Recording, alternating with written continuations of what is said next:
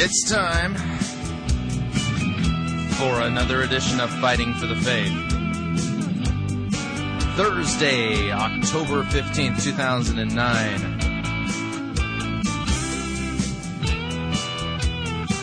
Oh, busy, busy day. Busy, busy week. You know when you say busy, busy, busy, it makes it sound like it's really busy? I know that was really profound. You can use it, though. I won't charge you if you use it. They say creativity is the art of hiding your source, you know. All right, I'm in a weird mood. Thank you for tuning in. You are listening to Fighting for the Faith. My name is Chris Roseborough, and I am your servant in Jesus Christ, and this is the program that dishes up a daily dose of biblical discernment, the goal of which is to help you to think critically, to help you to think biblically, to compare what people are saying in the name of God to the Word of God. There is no shortage of people saying bizarre things about God that are just not found in His Word. And unfortunately, the places where those things are being said are in Christian churches. That's a problem. Yesterday's sermon being an example. What was the big thing that we tried to highlight yesterday? Eisegesis. That's when you read your ideas into the Scriptures. That's strictly forbidden. You're not supposed to do that. It's no bueno. Not good at all. You don't want to do that.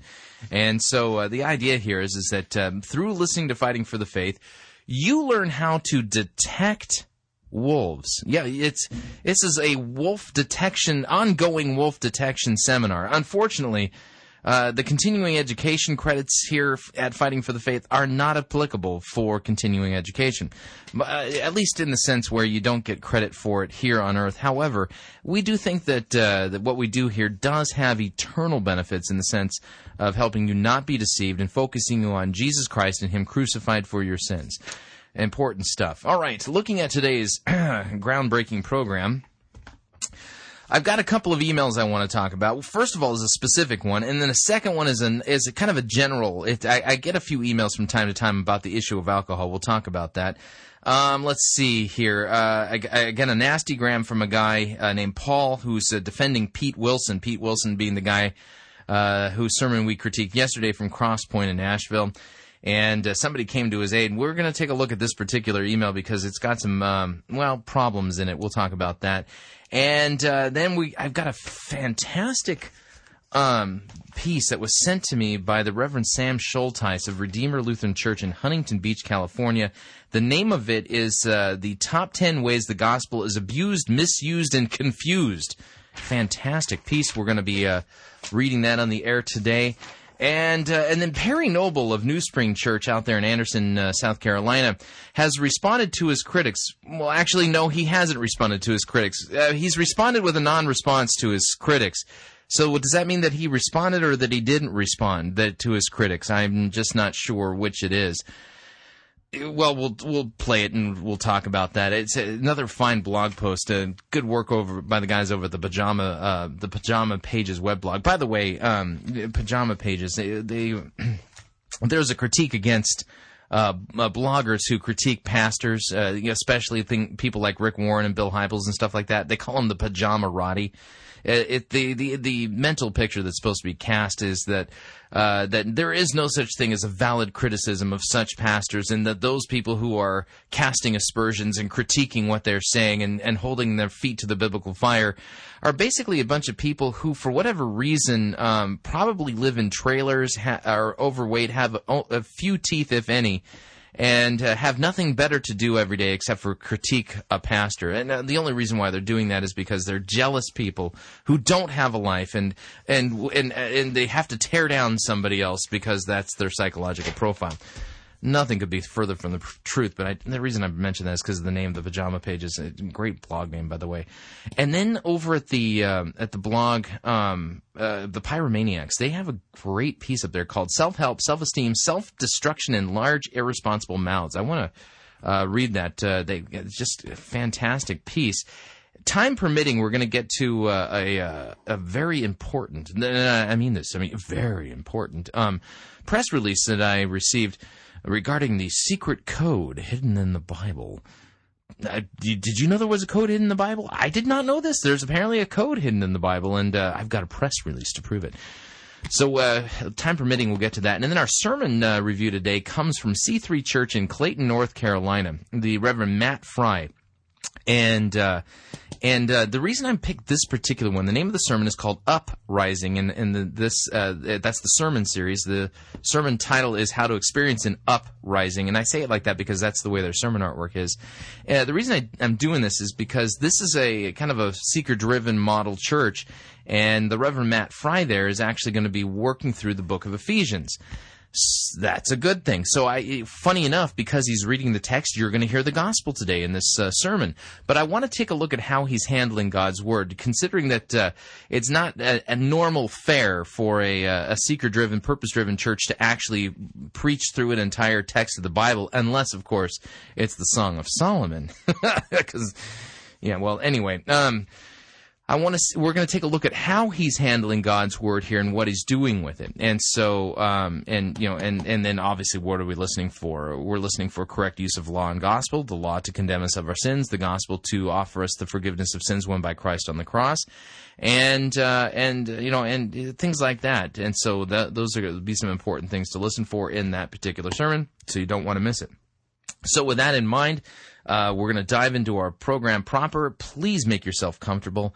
And since we're now listening, we're literally listened to all over the world. In fact, Fighting for the Faith's fastest growing audience segment is those outside of the U.S. I kid you not. When I look at our stats, we are growing rapidly in such countries as the U.K., South Africa, New Zealand, Australia, and Japan, of all places. I'd like to say a shout out to all of us listening, for all of you listening to Fighting for the Faith overseas. I cannot thank you enough for listening to this program. And because of you, now I can't just, talk like, it's only Americans that are listening. That being the case, the fuzzy bunny slippers, the standing rule is it just depends on the weather in your neck of the woods. Wherever you are on the planet, keep in mind warm fuzzy bunny slippers are not a good thing, although...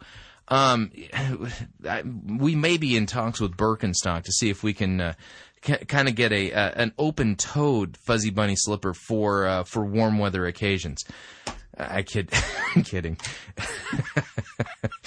And also, standing rule here, we do not have a problem if you would like to enjoy an adult beverage while listening to Fighting for the Faith. And we're going to actually talk about why that is today in our email segment. So with that in mind, let's dive into our email.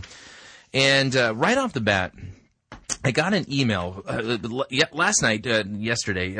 Whenever we broadcasted, I did a sermon review from Pastor Pete Wilson of Cross Point Church in Nashville, Tennessee. That's right. Decrepitude apparently is affecting my memory skills here. Anyway. And the sermon, he sure did engage in a lot of what we call eisegesis. What is eisegesis? That's when you read your ideas into the Scripture and they're not valid implications or not actually taught in the text.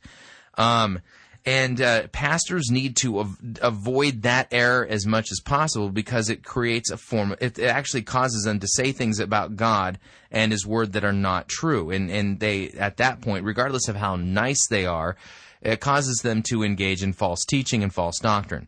Okay? No, the correct way of reading God's Word is what we call exegesis. Sorry, I had to think about it. Exegesis. We're exegeting. We're reading out from Scripture what it says. The job of a pastor is to open up the Bible and help us he needs to shed light. Use the tools he's been given in seminary to help shed light so that we can understand what it is that God is communicating in His Word so that we can understand the mind of God, because what we're dealing with here, the Bible is a revelation from God about Himself. And so, and really the gist of that then is to also to center us and focus it on Christ and Him crucified for our sins. As the Apostle Paul said in 1 Corinthians, I chose to know nothing among you except for Christ and Him crucified. Or as Jesus told the Pharisees, you diligently search the Scriptures because you think in them you have life, yet you refuse to come. They are the very Scriptures that testify about me. I'm talking about the Old Testament. They are the very Scriptures that testify about me, and yet you refuse to come to me to have life. So, really, the Bible is the story of God's rescue of us, a bunch of wretched, sinful people who are dead in trespasses and sin, who have rebelled against God, and are now by nature, born by nature, sinful and at war with God, and objects of God's wrath, children of the devil, if you would. Anyway, so I'm rambling here, but I got an email from Paul. I do not know where Paul is from. I will just assume that because he's a friend of Pete, that he's in the general vicinity of Pete, although he could be anywhere in the world. And Paul writes, he says, Mr. Rosebro, this is a nasty grammar, so I have to use my condescending voice. Mr. Rosebro, I stumbled upon your radio site tonight while you were trashing my brother Pete Wilson. Paul, no, actually, I wasn't trashing Pete Wilson. I was critiquing his sermon. There is a huge difference. Huge difference. I wasn't saying of Pete Wilson that he's a gunky head and that his mom dresses him funny. I was not calling him names. I was not engaging in ad hominem arguments. What I was doing was highlighting his incorrect, false exegetical practice of eisegeting the text. By the way, we used cows to help us out with that because it's a good way to teach. By the way, those poor cows, I think I stressed them out, and it did take me at least 4 hours to get all of what we referred to as bovine scatology out of my makeshift recording studio so that, I wouldn't run afoul of my landlords. Anyway, we continue. Pete's conjecture, and that's what it is, conjecture. This is Paul writing. Pete's conjecture, and that's what it is, conjecture, as to the background nuances of the text, is something pastors have been doing for generations upon generations. Conjecture. That's an interesting word that you are using, Paul. And tell you what, we're going to do just a little bit of work here. If you all are looking for a good online dictionary, I prefer the Merriam-Webster's dictionary online, and you can get there rather easily at m-w.com. m-w.com. I'm going to type in the word conjecture. Okay. It's interesting that you would use that word in describing what Pete Wilson was doing. Okay, conjecture. It means an inference from defective or presumptive evidence. An inference from defective or presumptive evidence. A conclusion deduced by surmise or guesswork. Okay, Paul, that's the definition of conjecture, and you readily agree that Pete was engaging in conjecture. So he was making inferences from defective or presumptive evidence, or he was drawing conclusions that were deduced by surmise or guesswork. That's not the job of a pastor. And I don't care if there's a long tradition of conjecturers out there within the Christian tradition. That is not what pastors are called to do. They're not called to engage in guesswork. They're not called to engage in conjecture. They're called to proclaim the word of God as the very oracles of God. This funny email. I mean, the defense here is not a very good one. Hang on a second. He says, perhaps the best thing we should do as Christians is just read the text. Well, in the case of the sermon that we reviewed last night, that actually would have been a better thing for him to do, because then he wouldn't have been off talking about this, about your true self and all that kind of garbage, because it's not taught in the text. No commentary or exegesis, because it might not meet with your approval. Listen, it has nothing to do with my approval. It just has to do with the fact that conjecture and guesswork does not lead us to understanding the mind of God, nor does it help us to understand what God's word actually says. Okay? Plain and simple, he was saying things that are not there. He was reading things into God's word, and that's a way of twisting God's word and twisting the message. That's not his job. He's supposed to faithfully teach the word. By the way, if you don't believe me, the Bible itself actually talks about this particular issue about twisting the word and not teaching sound doctrine. Titus chapter 1. Okay, Titus chapter 1. That would be 1. Let's see here. All right. Verse 9, talking about, I'm going to start at verse 9, and talking about overseers or pastors. Overseer must hold firm to the trustworthy word as taught, so that he may be able to give instruction in sound doctrine, and also to rebuke those who contradict it. Yeah, that's right. He must hold firm to the trustworthy word as taught so that he may be able to give instruction in sound doctrine and also to rebuke those who contradict it. In other words, Paul here is saying that pastors should not be engaging in conjecture because conjecture is a form of unsound doctrine. We continue. And Paul says the reason why we do this is for there are many who are insubordinate, empty talkers, and deceivers. By the way, somebody who's eisegeting a passage of Scripture, reading their stuff and using conjecture to do guesswork, those are empty talkers and deceivers. That's a form of empty talk and deception. So there are many who are insubordinate, empty talkers, and deceivers, especially those of the circumcision party. They must be silent since they are upsetting whole families by teaching for shameful gain what they ought not to teach. Okay, you're not supposed to teach things that are contrary to sound doctrine, and conjecture falls into the category of that which is unsound.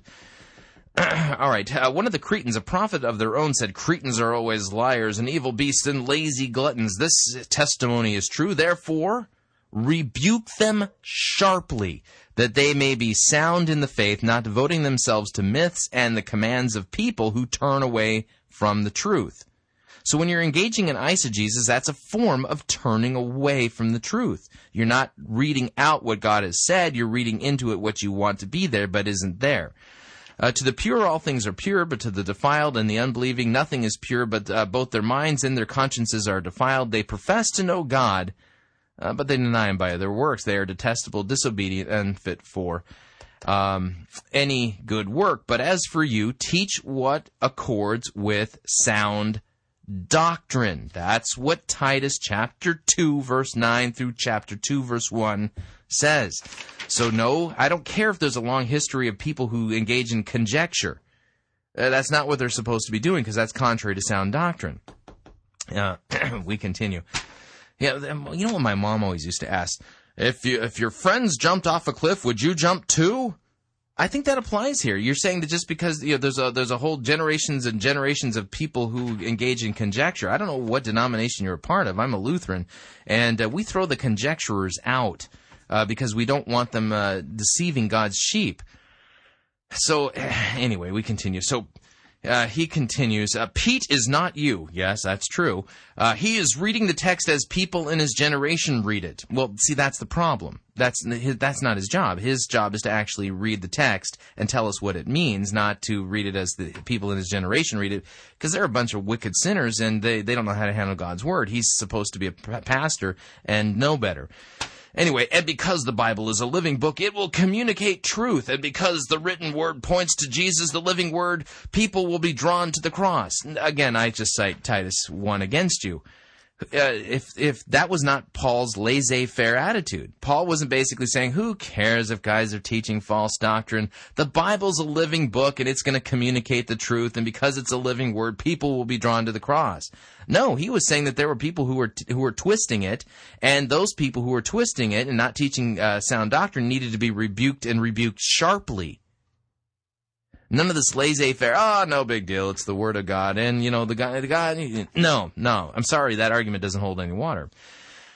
All right, wrapping up the email. So someday you will have to give an account to a holy and just God as to why you squandered all this energy trashing other people whom he loves. Actually, I wasn't trashing Pete Wilson, I was critiquing his sermon. Again, there's a big difference. You need to separate the man from the sermon there, dude. I understand he's the one who delivered it, and he's the one who engaged in error and eisegeting, and he needs to repent. But the way I see it is that my conscience is bound to the Word of God. God's Word tells me I have to rebuke sharply those who are contradicting God's Word. And if I didn't warn people about this type of deception that he is engaging in, entitled eisegesis, then actually I would have to give an account to God as to why, as somebody who knows better, I didn't say anything and warn the church when there was all this deception going on. You see what I'm saying? When good people do nothing, they are no longer good people. So I understand that what I do makes me unpopular. I understand. I get all the emails telling me how hateful I am. I get all the emails telling me what a bigot I am. In fact, I was somebody sent me a tweet comparing me to that church in North Carolina that's going to be doing the book burning and the Bible burning. If that's your level of discernment. hey, you know what? But see, listen, it's just an occupational hazard. I take all of my criticisms. Actually, funny enough, I read all of the criticisms I get from people. Some of the criticisms I get are actually really profound and good. And I am so thankful for those ones where somebody points out something that I had missed or had overlooked. Those to me are like the best critiques. I mean, gotta tell you, when somebody points something out that I had never seen before, that I was doing, or that I can make something better, I just, love it. Love it. Okay. So I actually value my critics in that sense. Now, I also get a lot of critiques that are not really well thought out and unfounded. Those ones, I take them and I weigh their arguments according to the scriptures and decide accordingly whether or not they have anything to offer me by way of valid critique. But see, the thing is, just because someone's critiquing me doesn't mean that I just brush them off and just say, be gone with you, I should not have a critic. No. I don't mind the nasty grams. Don't mind them at all. And they don't deflate me one bit. No. A good critique for me is gold. A bad critique, well, I just basically say, no, this doesn't hold water, and therefore I don't need to heed it. In this particular case, Paul's email is not based on biblical truth and a biblical critique. It hasn't really offered me anything that I could be doing better or repent of. So that being the case, thanks for the email, Paul. Unfortunately, Pete was still wrong for engaging in eisegesis, and no, I was not being mean and unloving and pointing it out. I was being loving to God's sheep and warning them against that particular form of deception. All right, moving along here. I get from time to time, and lately, I've received several emails from concerned listeners because of the fact that, well, at the beginning of many of our programs, I say, I don't have a problem if you want to enjoy an adult beverage while listening to Fighting for the Faith. Now, the reason I say that, there's many reasons why I say things. Funny enough, I have a reason for everything I do. And I used to be a legalistic, pietistic Nazarene, okay? And I was told by my fellow legalistic, pietistic Nazarenes, especially legalistic, pietistic Nazarene pastor types, that drinking alcohol is a sin. That's what I was told. And that if I did that, then all kinds of terrible things would happen. From it being a sin to other people saying, well, it may or may not be a sin, but you better not do it because you could cause somebody to stumble. Okay? That's the big argument, because you could cause somebody to stumble. Now, I do not believe that it's wise to practice your Christian liberty in such a way that you cause your brother to stumble. Okay? You do have to keep in mind that there are those who are weak in their faith, and you don't want to destroy them, and so you don't want to do something that would destroy their faith. Now, that being the case, why is it that I keep saying that I don't have a problem with if you want to enjoy an adult beverage while listening to Fighting for the Faith? Reason being is because the Bible clearly teaches that the sin involved in alcohol is an abuse of alcohol, drunkenness. And if you are engaging in drinking to the point of it being drunk, you're sinning, and you need to repent. Plain and simple. And you need to repent and receive the forgiveness of sins that Christ won for you on the cross, because Christ even died for the sin of drunkenness. He even died for that. And so, that being the case, though, I want to take a look at that logic. Okay, first of all, is drinking a sin? And if it is, what does that have to, are we saved? I ask the question sincerely. And then for those of you who say that I could be setting a bad example for people, or cause them to stumble, I'm going to basically point this out. If drinking is a sin, or it automatically will cause somebody to stumble and is a bad example, then Jesus Christ sinned, and he's not our Savior. Plain and simple. You are still in your sins, and you're still dead in your trespasses and sins, because he cannot be the perfect sacrifice for our sins if he has ever once committed one sin. Plain and simple. He is our spotless lamb. Now, that being said, let's take a look at the Bible real quick. John chapter 2, Of verse 1, we read, "On the third day there was a wedding at Cana in Galilee, and the mother of Jesus was there, and Jesus also was invited to the wedding with his disciples. When the wine ran out, the mother of Jesus said to him, 'We have no wine.'" Let me set this up for you. Wedding feast, wine. Wine's flowing, they run out. So people had been drinking, okay? "The mother of Jesus said to them, 'They have no wine.' And Jesus said to her, 'Woman, drinking is a sin, and you need to repent, because these people, they should not have been drinking wine in the first place.'" It's not what the text says. I just threw that in there to see if you were paying attention. "Woman, what does this have to do with me? My hour has not yet come," his mother said to the servants, "Do whatever he tells you." Now there were 6 stone water jars there for the Jewish rites of purification, each holding about 20 to 30 gallons of water. Though that is a lot of water. I can't even lift I could barely lift a 5-gallon water bottle, you know, for those sparklets things. Or, you know, well, you know what I'm talking about. Anyway, so 20 to 30 gallons. Jesus said to the servants, "Fill the jars with water," and they filled them up to the brim. And then he said to them, "Now draw some out and take it to the master of the feast." Well, so they took it. When the master of the feast tasted the water, now become wine, and did not know where it came from, though the servants who had drawn the water knew, the master of the feast called the bridegroom and said to him, "Everyone serves the good wine first, but when the people have drunk freely or had too much to drink, then they pour the bad wine," or the poor wine. "But you've kept the good wine till now." And this is the first signs that Jesus did at Cana in Galilee and manifested his glory, and his disciples believed in him. So here's the deal. Wedding feast, people drinking. They've had plenty to drink, and, well, they've run out of wine. What does Jesus do? He makes more. And not only that, he makes a truckload of it. And it's not just any old wine. It's the best stuff. It's the good stuff. Now, I've actually heard from legalists and pietists who've told me this is not alcoholic wine. That's bovine scatology. Okay. I happen to know how to brew my own beers, and I know a thing or two about making wine. And I can tell you definitively that... until the invention of refrigeration, it was absolutely impossible to stop the fermentation process when you would try to make, quote, grape juice.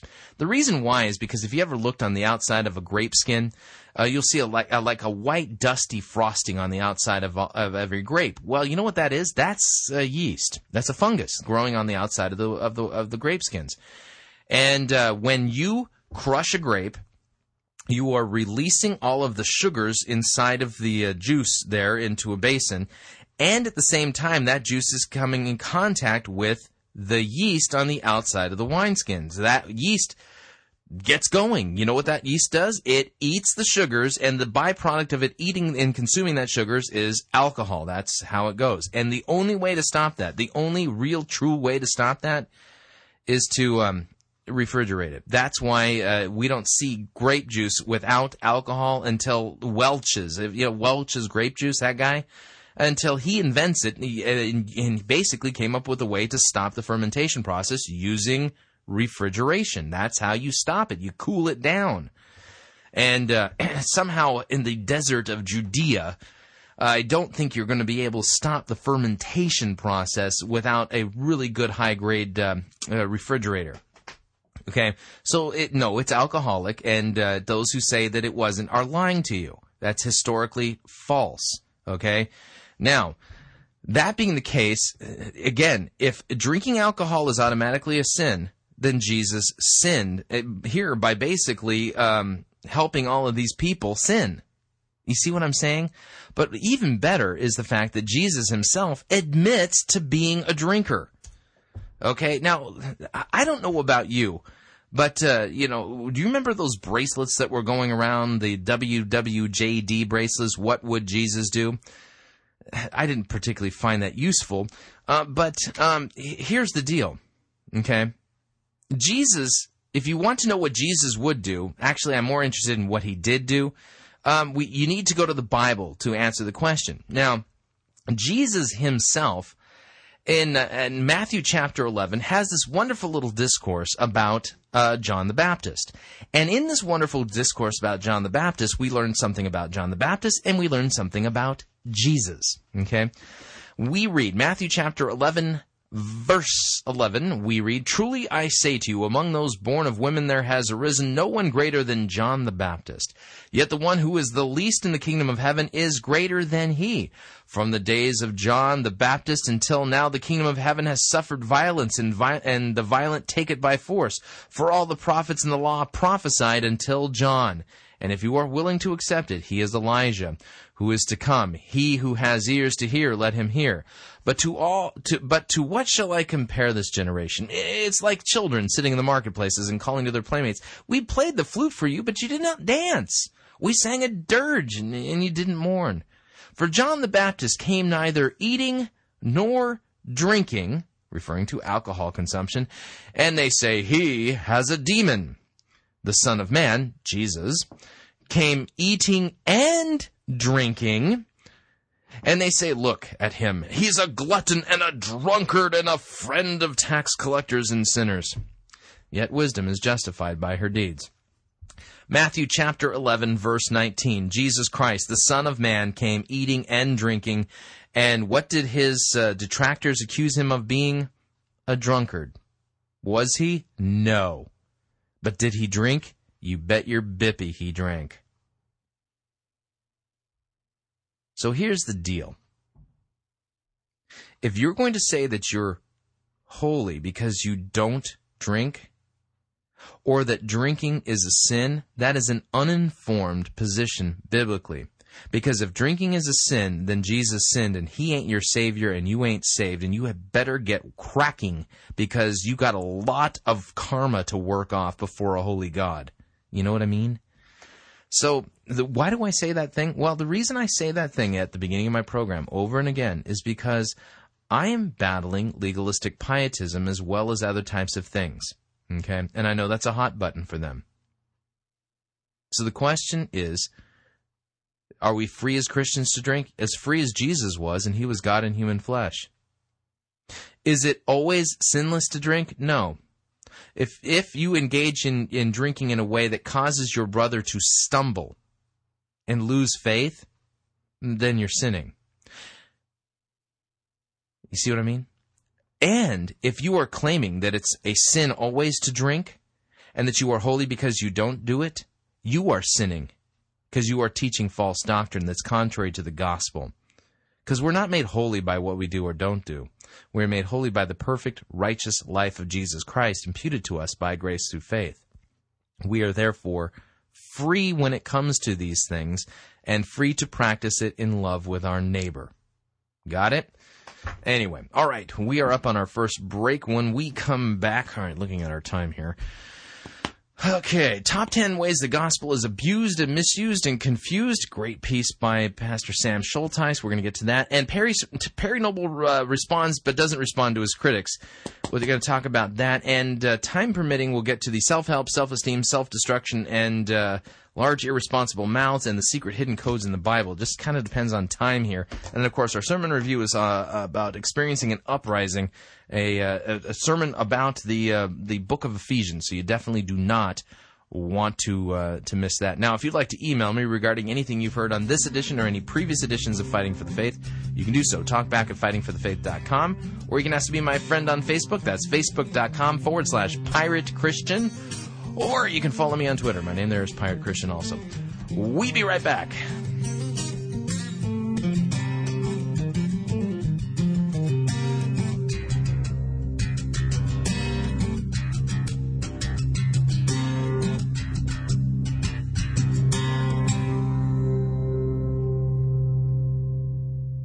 No itching ears are scratched here. You're listening to Fighting for the Faith. You're listening to Pirate Christian Radio. We'll be taking your false doctrine now.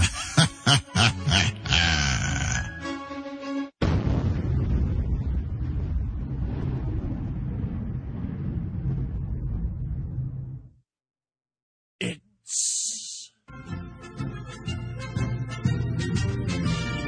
Monty Python's Flying Circus Church.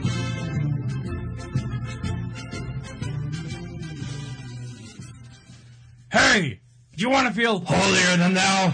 Try Bible Thirst, holy drinks for people who need gratuitous amounts of piety. With all new flavors like prosperity, instant abundance. It's like adding your bank account to an electrical storm. Sound the alarm. You're going to be uncomfortably holy. What's that? You want manna? Well, how about super manna? Made with lightning. Real lightning. Preaching. You'll be good at it. It's a holy drink for men. Clergy. These aren't your pastor's puns. They are righteous puns. Piety puns. Sinner, saint. Prayers, lights, cross lights, power lights, more lights than your body has room for. You'll be so holy, Mother Teresa will be like, slow down. And you'll be like, no! And roundhouse kick her in the face with your Bible pants. You know, so much holiness. Just praying all the time. Power praying, power preaching, power praising, power fasting, power meditating, power laughing, power responding, Chester. You know, so much Chester. Just like Esau. Give prosperity to babies, they'll be holy too. Make your babies run abnormally fast. They'll be as fast as Elijah. People watch them running and think they're Elijah. They'll race as fast as Elijah. In a race with the actual Elijah. And it'll be a tie and they'll get deported back to Israel. Hey, go with the sure thing. Don't gabble on your afterlife. Jesus. Try Bible Thirst. The energy that will make you holy.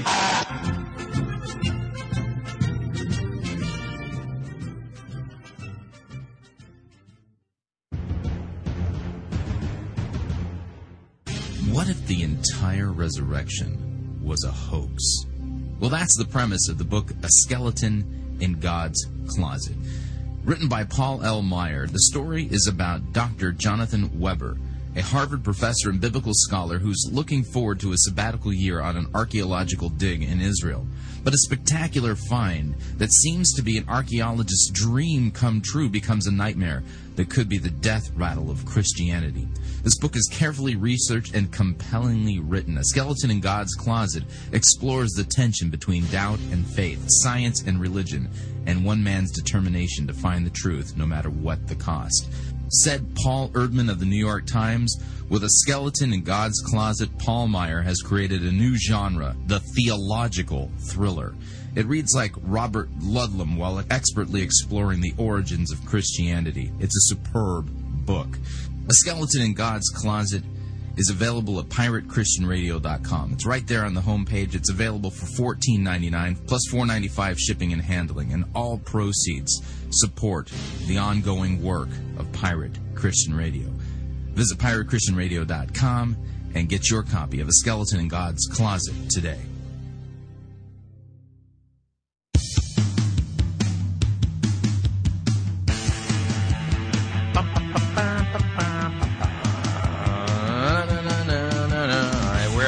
You are listening to Fighting for the Faith. Warning, when I step on your feet, I'm wearing spiked golf shoes. It's gonna hurt, but I'm not doing it because I like making people flinch. No. It's all about the truth. All right, I need to remind you all, Fighting for the Faith. This is listener-supported radio. Right now, we need you to join our Pirate Christian Radio Fighting for the Faith crew. That's right. You are you need to join our crew because financially, we need to pay our bills in order to stay on the air. And right now, we are facing a financial deadline. That's right. And I hate that term, deadline. It has the word dead in it. We don't want any dead air when it comes to Pirate Christian Radio or Fighting for the Faith. And what we've done is we've made it possible for 1,000 of our listeners to contribute a small amount of money, which will go a long way. $6.95 a month. That's it. Mere $6.95. That's right. We're talking about, two mochas at Starbucks, a matinee movie ticket per month. I mean, a small contribution that goes a long way and helps us to pay our bills every month. At least when we get to 1,000 listeners doing that, we are guaranteed to continue on because, at least on a monthly basis, our minimum expenses are taken care of. So you can join the Pirate Christian Radio crew by visiting fightingforthefaith.com, and when you arrive there, click on one of our friendly yellow Join Our Crew buttons. That's right, Join Our Crew. You'll be taken to a page that's secure and online where you can set it up so that your account will be deducted automatically every month for $6.95. It's very painless on your part, but really it not only blesses us by keeping us in business, but blesses other people by helping us get this important message out that we do here at Fighting for the Faith. And, of course, if you would like to contribute above and beyond that, you can also click on one of the donate buttons. We always are thankful for when people do that. Or you can make your gift payable to Fighting for the Faith and send it along to Post Office Box 508, Fishers, Indiana, zip code 46038. All right, Pastor Samuel Schulteis of Redeemer Lutheran Church in Huntington Beach, California. I'm very familiar with Huntington Beach, and when I hear the name, it conjures up, home, if you would. I'm transplanted into the Midwest, getting used to things like snow in October. But anyway, that's not what I'm talking about here. He's written, it's a piece and forwarded it along to me, and it's fantastic. It's called The Top 10 Ways the Gospel is Abused, Misused, and Confused. Now, I'm not going to read this like a David Letterman's top 10 list, but I want to read the entire piece because it's really good. Pastor Schulteis writes, he says, obviously there are more than 10 ways that the gospel is abused, misused, and confused. Sadly, as long as the church is militant, that is, in this life until Christ returns, she will still remain under assault from the devil, the world, and our sinful nature. Therefore, we can expect nothing less than errors, heresies, and conflict, both from without and from within the visible Christian church, which are both lamentable and grievous. Even so, and in spite of these villains, our Lord Jesus Christ has promised that his word will remain. That's Isaiah 55, 10 through 11. Notice he says that Jesus said that in Isaiah. He's got a good Christology here because Jesus Christ is the Yahweh of the Old Testament. And that he will never leave or forsake his bride, the church. That's Matthew 28, verse 20, or Psalm 94, verse 14, or Ephesians 5. And that the gates of hell shall not prevail against her, the church. Matthew 16, 18. Amen. Accordingly, our Lord warns us to beware of false teachers. Matthew 17, 15, Matthew 24, 11. Now, if you want to look these up, you have to probably take notes or go back and replay the MP3 here. So beware of false teachers who, by deceitful errors of the word of the Lord, will try and deceive good Christian people in every place. It is to be expected. This is what Jesus warned us about. That's one of the reasons why we do sermon work here, is because Jesus warned us in the last days. We've been in the last days since Christ ascended. There will be false teachers and false prophets and false Christs, and so discernment is the rule of the day as long as the church is militant. And that's a great point, by the way, too. Therefore, as God's holy people, 1 Peter 2, we are encouraged by the prophets and the apostles to likewise speak the truth in love, Ephesians 4:15, declare the good news, Luke 24:47, and teach the pattern of sound words, 2 Timothy 2:13, so that we might speak of our common salvation and contend for the faith that's been once and for all delivered to the saints, Jude 3. With that in mind, we examine the top 10 ways the gospel is abused, misused, and confused. This is just good stuff. I'm going to probably tweet and Facebook this out. All right, here we go. The top 10 ways the gospel is abused, misused, and confused. Number 10, when the gospel is presented as one of several possible ways to heaven. Yeah, that's true. Number 9, when after delivering a sermon or Bible study on the forgiveness of sins purchased and won by us, for us by Christ crucified, the forgiven sinners are then returned to the threats of the law, also known as the law-gospel law sandwich. Yeah, I agree. Number 8, when it is proclaimed that Christ only died for the elect and when God's sovereignty is declared over and above his mercy. I agree. You Reformed guys, pay attention. Number 7, when people are told that their sins are forgiven in the name of Jesus, if and when they make a decision to invite him into their hearts. Watch out for backsliders. Yeah, number 7, again, that's not biblical either. Number 6, when satisfaction, merit, worthiness, or any involvement of the human will are included or allowed as preconditions for receiving the free gift of salvation in Christ. Yeah, that would kind of make it so that's not free anymore. When social statements, this is number 5, when social statements, public declarations of churches, denominational rulings, or other such statements of man contradict the clear teachings of Scripture and the Christian faith.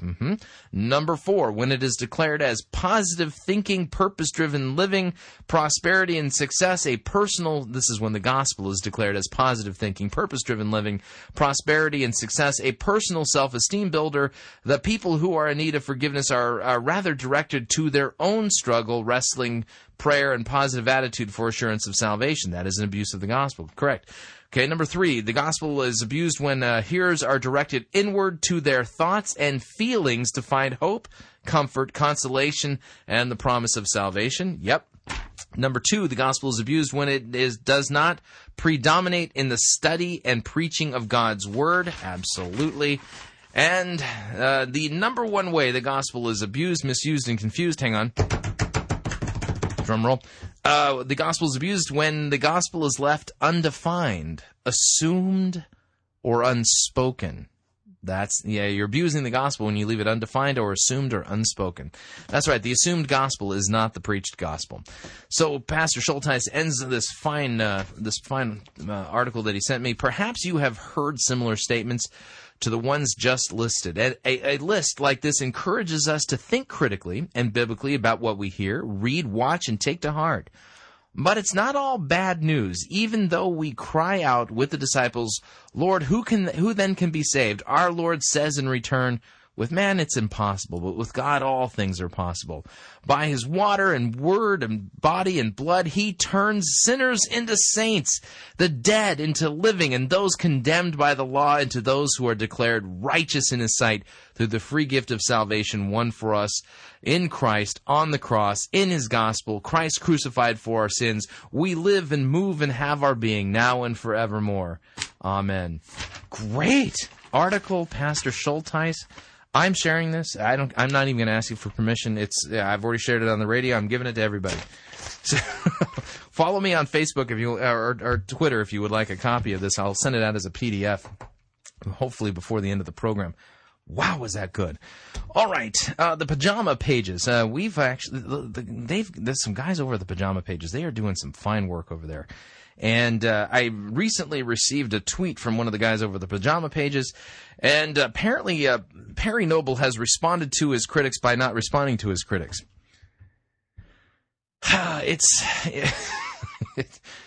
Okay, anyway, listen, I don't want to dogpile on poor Perry Noble. I mean, he means well. He's a sincere guy. The problem is that he keeps mangling God's word, forgetting he's into decision theology. He does things that are just, well, controversial, if you would.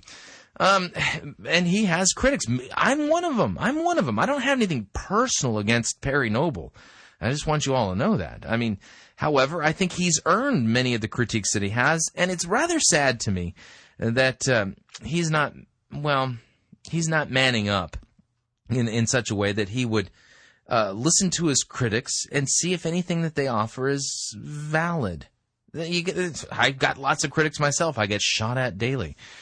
It's all part of my job here at Fighting for the Faith. But anyway, we continue. This is from the James Duncan from the Pajama Pages, and you can find the Pajama Pages at pajamapages.com. And the blog post read, Noble, we don't fight critics except for when we do. From October 14th, Perry Noble took a few minutes to coach his congregation on how not to respond to critics last Sunday. And we've got audio on this one, so listen carefully. Here is Perry Noble responding to his critics without responding to his critics. This is not a response to his critics. I just want you to know that, but he's responding to his critics. Here's Perry Noble. I was at Chick-fil-A, and for some reason, I seem to be a target sometimes of controversy in our community. I know some of you are shocked by this, but...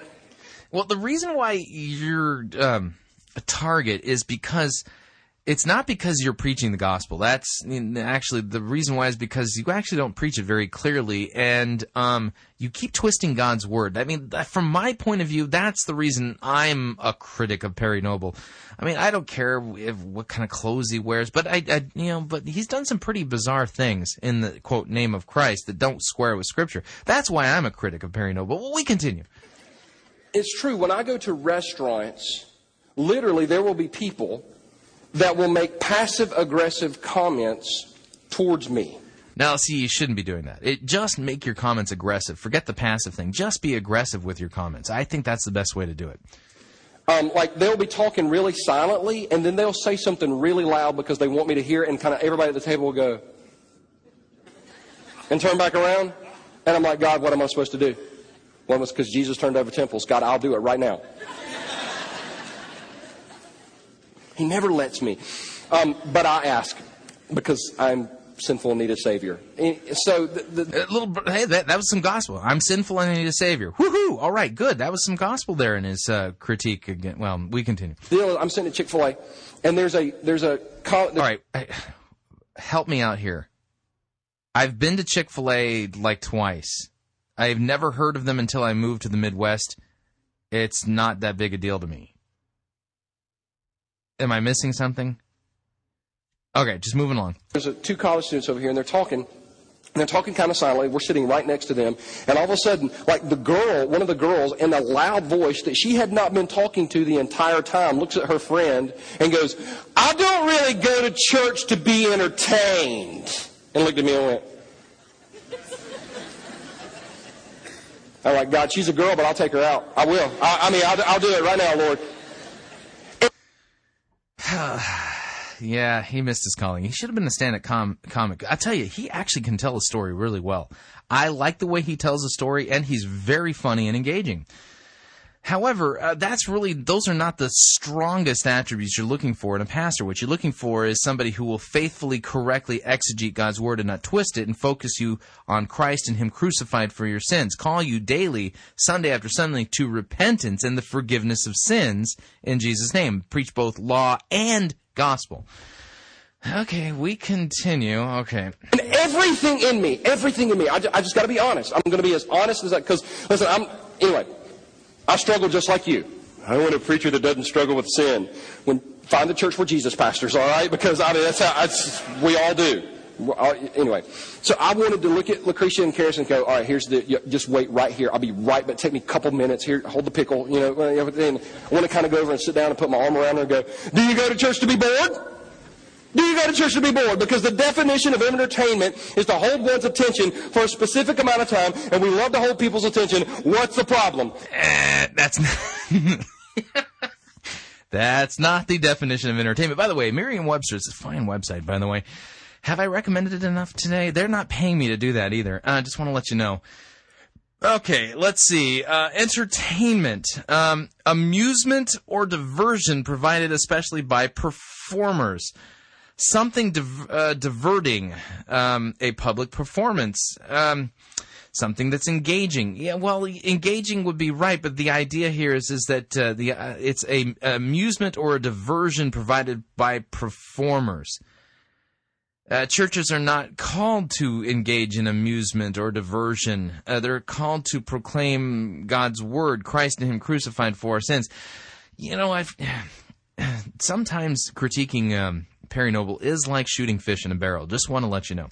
But I didn't, because God wouldn't let me. And I remember praying about that, and God teaching me an important lesson. And I just want to teach our church and coach our entire church, every campus, through this right now. We don't fight battles with people that claim to be Christian but don't like us. Are you creating an insular culture there? You only talk to yourself and never engage your critics because your critics are automatically wrong because they, quote, don't like you? Perry, I like you. You're a nice guy. I've met you personally. We've shaken hands. I have a photograph of you and me at the Saddleback. I like you. You're a nice guy. However, you have earned some of your critiques. You have earned some of your critics by twisting God's word, by confusing law and gospel, by not correctly preaching the gospel. You've actually earned your critics. And so now you're basically telling all of your people to just shut their eyes and be ostriches and stick their heads in the sand? Oh, this is pathetic. We don't fight battles with bloggers. We don't read the stuff. We don't go on and comment. We don't do that stuff. You know why? That's not our calling. Our calling is to preach the gospel. Our calling is to preach Jesus. I agree. That's your calling. And the reason why you have critics is because you actually fall short in that category quite a bit when you twist God's word. Just saying. Crucified, buried, risen, coming again. And I don't have time, and neither do any of you, to worry about what people say. We can't control what they say. We can control what Jesus says to us and whether or not we're obedient to it.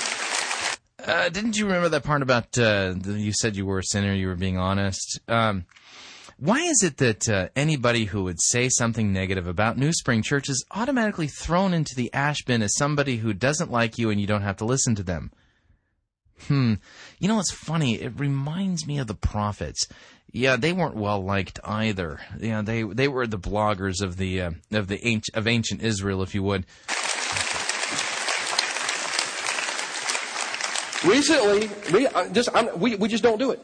Recently, we had to release a staff member over him responding to a critic, and he went over the line, and he confessed some stuff that he did. He went over the line. He did some stuff, or he said some stuff that he shouldn't have said. We don't have the Unabomber. It didn't blow up anybody's house. I know who he's talking about, and yeah, that guy really did cross the line. He really, I know exactly what this is referring to. Worry, but we had to talk to some church members that did some things. We're like, listen, guys, we don't fight these people.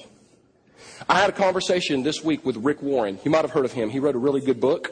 And he's not the Messiah, and he's a sinful human being, and he twists God's word really badly in his book, The Purpose-Driven Life. That's why we can't recommend it here. Again, notice the commonality in the critiques here. And we were talking through this, and I get some coaching from him. He's an incredible godly man. He said, Perry, let me give you three things to do.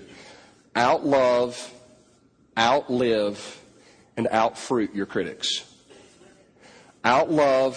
Outlive. That means live longer than them. And outfruit. And I'm telling you. Outfruit them. This sounds like the quintessential Rick Warren, bit of, we can use a church. Please listen to me. We're not called to fight battles. We're called to preach the gospel. And that's where our focus needs to be. Let me tell you why this means so much. Because right after this happened at Chick-fil-A, right after this event, two girls walk up to me. One girl's like, can I say hi to you? You just did. She said, I don't want to bother you. I can see you're with your family. She said, but I just wanted you to know that I came to New Spring. I've been there a few times. I'm from South Africa. And I've came to New Spring. It's blessed me so much. I've received Christ since being here. And today I'm leaving. I'm like, she's going on and she's going back to South Africa. But I'm like, here's a girl from South Africa, comes through here, receives Christ. And God said, that's what you're about. Now, I wanted to look at the girls right here and go, did you hear that? Ah-ha! Here's your pickle. But I didn't. Well, actually, don't you think that you just did? Confused. Again, he tells a great story. And hey, I'm glad to hear that somebody's confessing Christ from South Africa. However, I would ask the question, what was the service? And at this point, were you twisting God's word? And were you pressuring people to, quote, make a decision for Jesus? If that's the case, then... did the scowl really repent of her sins and come to faith in Christ, where she trusts in Christ alone for the forgiveness of her sins? It's a valid question, considering we've actually analyzed the, quote, call of the gospel that you give there at New Spring, and it's not in accord with what the Bible teaches. But just something that we've noticed.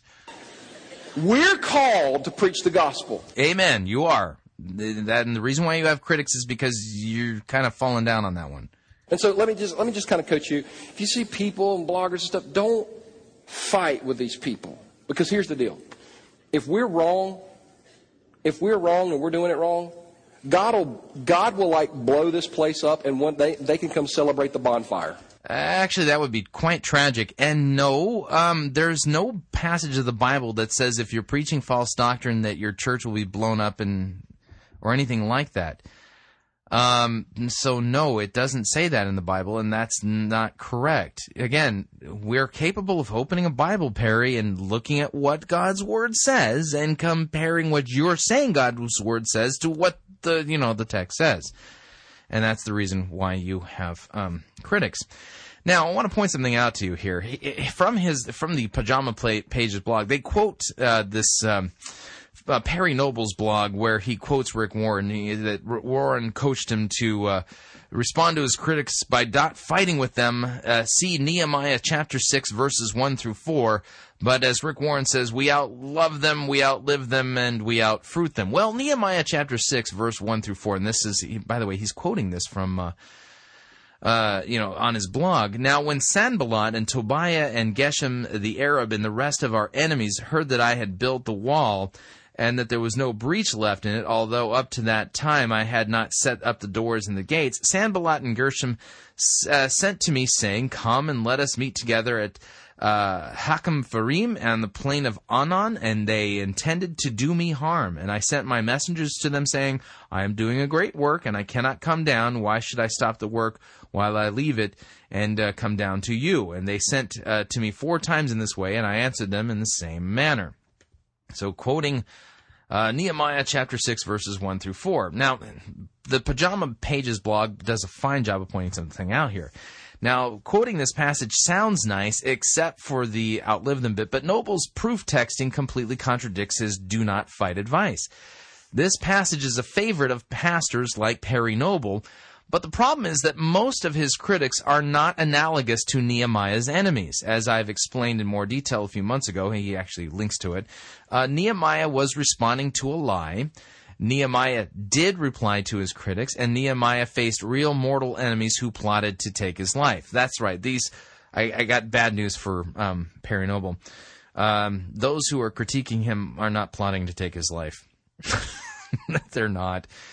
In calling for passivity, Noble once again paints his critics as enemies of God. So long as he keeps doing that, why would he honestly expect his followers would take his advice seriously? At the beginning of his coaching session, Noble acknowledged that he is a controversial character, so we assume that no one should be surprised that he attracts some criticism.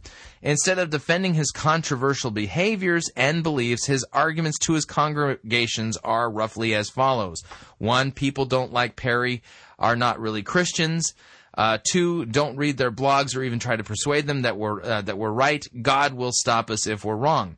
Perry's warning against fighting isn't really terribly persuasive, especially given what else he said. He starts the illustration by asking God if he could find a young woman who had a fast food restaurant, it was Chick-fil-A, who wasn't even talking to Perry. The only reason that he didn't is because God told him. After Noble sent up a quick prayer request that he couldn't, he then claims that his critics are sons of Satan, and then he tops off the whole performance by wanting to hurl food at the young woman after hearing the testimony of another young lady. If this man were your boss, what kind of response do critics do you think would impress him most? A while back I asked, when you call us sons and daughters of the devil, what kinds of passions do you unleash and endorse among your true believers? Based on his report of misadventure among his staff and church members, the answer appears to be not good ones. Find blog post by the guys at the pajamapages.com. And again, listen, we have nothing to fear from critics. I find engaging critics to actually be a very good use of my time. And the reason I say that is because it drives me further in Scriptures, and it causes me to look into the Scriptures to make sure that what I'm saying and what I'm teaching and what I'm doing are in accord with what the Scriptures say. And again, the best critics I have are the ones who point to something that I've overlooked and may not have considered, and so where I've actually been, well, you know, wrong. And so we have nothing to fear from critics. In fact, having critics is a blessing from God and not a curse. All right, we are up on our second break, and when we come back, we're going to do our sermon review. Unfortunately, we're not going to get to our secret code thing or the thing from the Pyromaniacs blog. I'm going to hold those over probably until Monday, because I think I'm going to do Friday Light again tomorrow. But, you know, just want to let you know that. So I've got two stories for Monday. Woohoo! I talk about planning ahead there. I just, forget the fact I'm a procrastinator. Anyway, if you'd like to email me regarding anything you've heard on this edition or any previous editions of Fighting for the Faith, you can do so. Talkback at fightingforthefaith.com. Or you can ask to be my friend on Facebook or follow me on Twitter. Facebook's facebook.com/Pirate Christian. Or Twitter is just Pirate Christian. We'll be right back.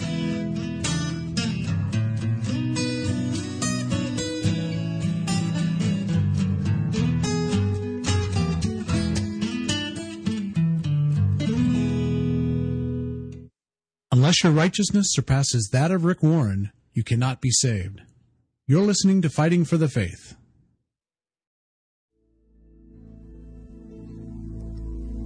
This is the air I breathe. This is the air I breathe.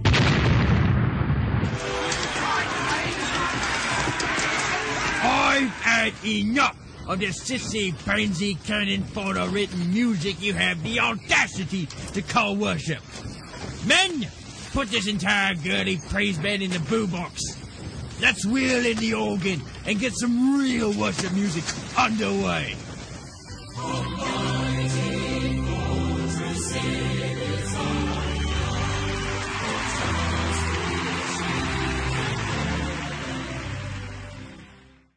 Ye be listening to Pirate Christian Radio.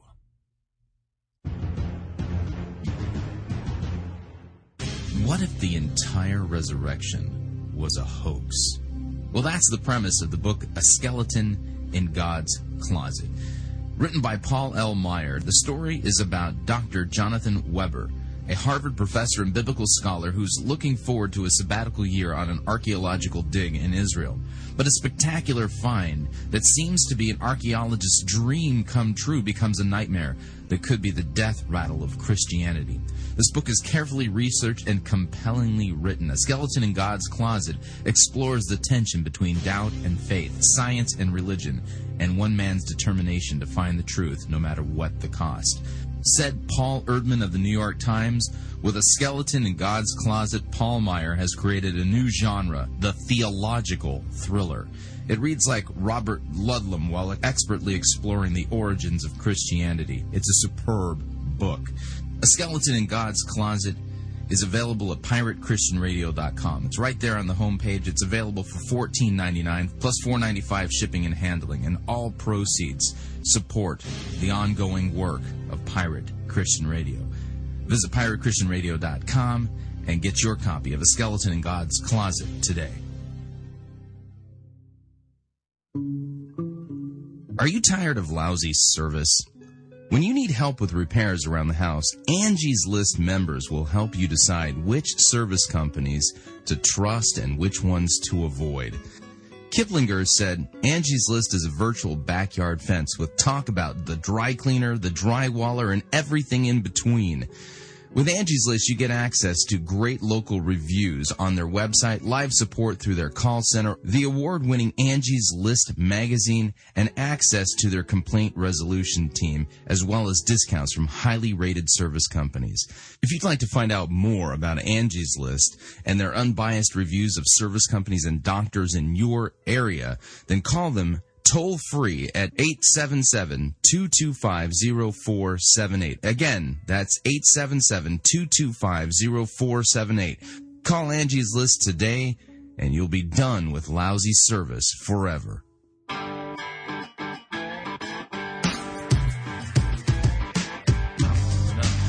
We are back. You are listening to Fighting for the Faith. Hour number 2, sermon review time.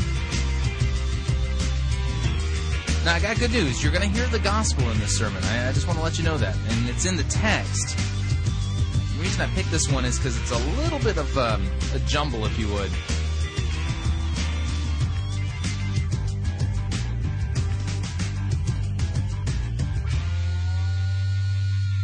All right, let's dive right into our sermon review time.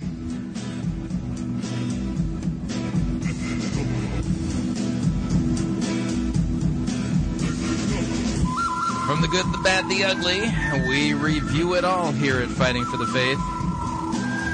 We do not discriminate in that sense. Today's sermon comes to us courtesy of C3 Church, Clayton, North Carolina, Pastor Matt Fry. And the name of the sermon is Experiencing Uprising. Now, I have to say it that way because if you saw the sermon artwork, it's not uprising, it's uprising. And you got to distinguish between the two. And this is the first in a sermon series apparently about the book of Ephesians. So they're going to be working through the book of Ephesians. Now, I picked this one because I want you to pay close attention to what he's doing with the text. Keep in mind, it's a good thing he's preaching through the text, but let's see what he's doing with the text and how he's going to handle it, because it's not normal, purpose-driven, seeker-driven sermon fare, if you would, to be preaching through a book of the Bible, unless, of course, it's the Song of Solomon, which I'm convinced is the now the official book of the Bible of the seeker-driven movement. Yeah, you don't know what I'm talking about? Go to littleleaven.com and click on the Christian erotica wing. You'll know what I'm talking about. All right, let's kill that music, will we? Yeah, thank you. All right, so without any further ado, here is the Experiencing an Uprising from Matt Fry of C3 Church, Clayton, North Carolina. Thanks for tuning in to this podcast from C3 Church in Clayton, North Carolina. We hope this week's message inspires and strengthens your walk with Jesus Christ. For more information, check out our website at c3church.com. Y'all doing good this morning?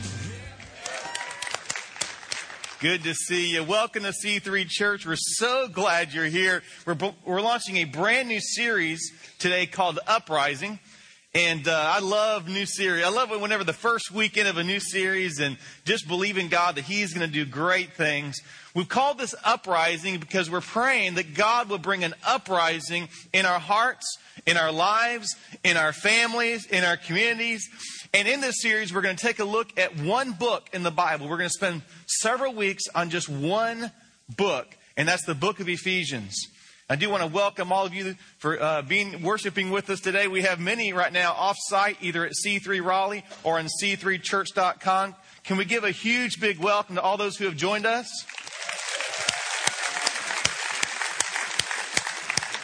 I'm so pumped that you guys have joined us. Wherever you are, we pray that you can experience God's power and His love right now as you worship Him with us. So as we're looking at this series, Uprising, I looked up what the word uprising literally means, and it's defined as an act of rising, a steep place, an ascent. And so our prayer is that God would really ascend us to a new level. How many of you know God loves to do new things? He loves to take us places that we've never been before. I don't see that in the Bible. Yeah, God likes to take us places where we've never been before. Yeah, what about the folks who, for millennia, they never left a 24-mile radius of where they were born? Yeah. And we allow God's power to work in us and through us. There is no limit to what God can do. We allow? Now, speaking of rising up to new level, and believing that God's going to bring a freshness and a power to our lives and to our church, I just want to tell you that right now as we begin this series that you guys are an example of a church that is rising up. You are an example of a church that is really doing great things. In fact, over the last couple of months, we invited you to be a part of serving on a ministry team. We have a value here that every member is a minister, and every Christian should serve and should use their gifts and talents and passions for God. And so we had a chance for you to sign up. I want you to know, most churches, about 20% of the people do 80% of the work, right? Well, at C3, we've had over 900 people who have signed up to serve on a ministry team throughout this whole year. That is incredible. A little gratuitous pat on the back. Dude, get into the text. Ephesians chapter 1, verse 1. Go, get into the text. You're supposed to be preaching here. It's not perfect, but it's incredible. And if you have not signed up for a ministry team, it's not too late. You can jump on board, and we're going to have a big party at the end, a big dream team party in May, and I can't wait. What? Okay. Wait to celebrate with you as we serve together and build His kingdom. So don't do life without serving. I'm glad you're mentioning Him. That would be God, because it sounds like all the things you're supposed to be doing. Where does God come in again? Without giving back to God and serving others. We also have in this series, what we're going to do as we launch the series, I'll be speaking on the weekends, and then connect groups will be meeting in various places, primarily in homes, and they'll be taking what we talk about on the weekend to a whole nother level. And you'll receive a lot of incredible information and inspiration on the weekends. But then as you gather in small groups and connect groups, you're going to have a chance to really apply it and live it out. So if you have not signed up for a connect group, this weekend is a great time to sign up. In fact, even right now, you can go ahead and sign up for a connect group. They launched this week.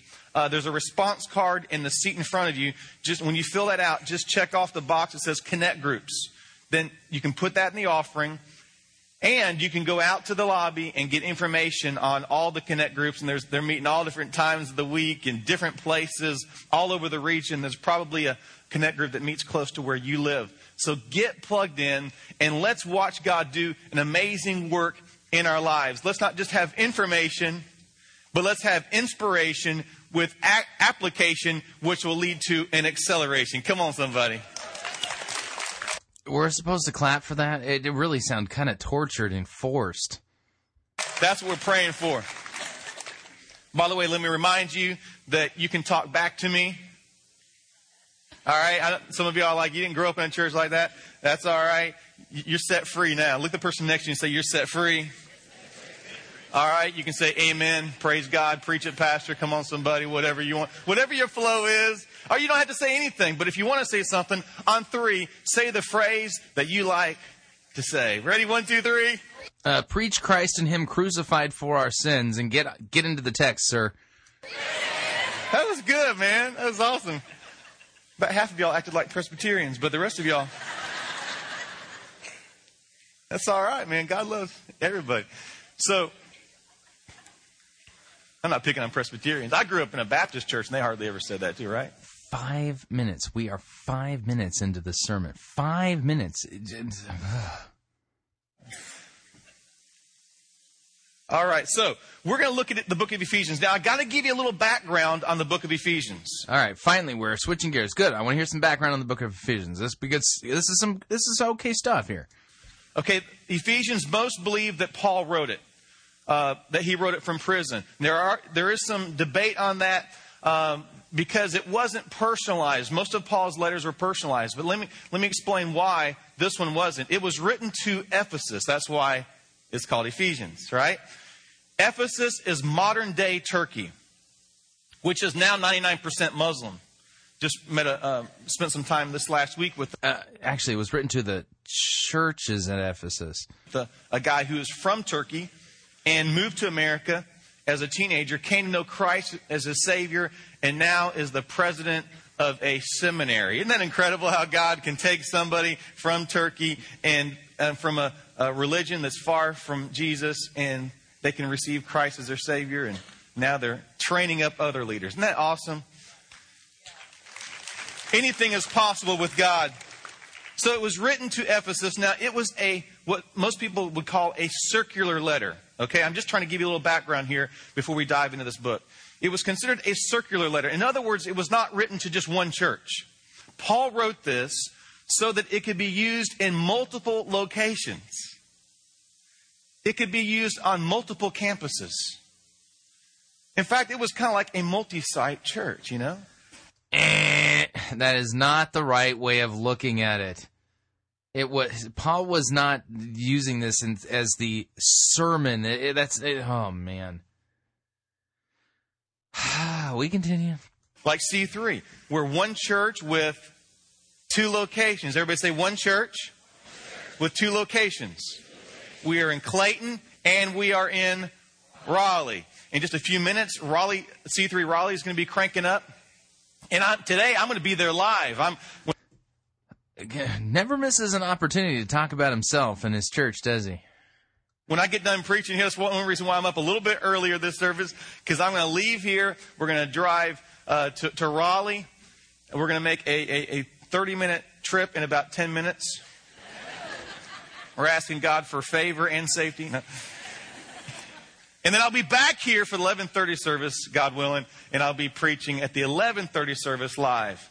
And but most weekends we videotape Saturday night, and then Raleigh will get the video. And let me go ahead and tell you right now, this is kind of not only the beginning of a new series, it's also the beginning of a new season. We have been one church, two locations, and Raleigh has been primarily getting video pretty much every week. But now that's going to change.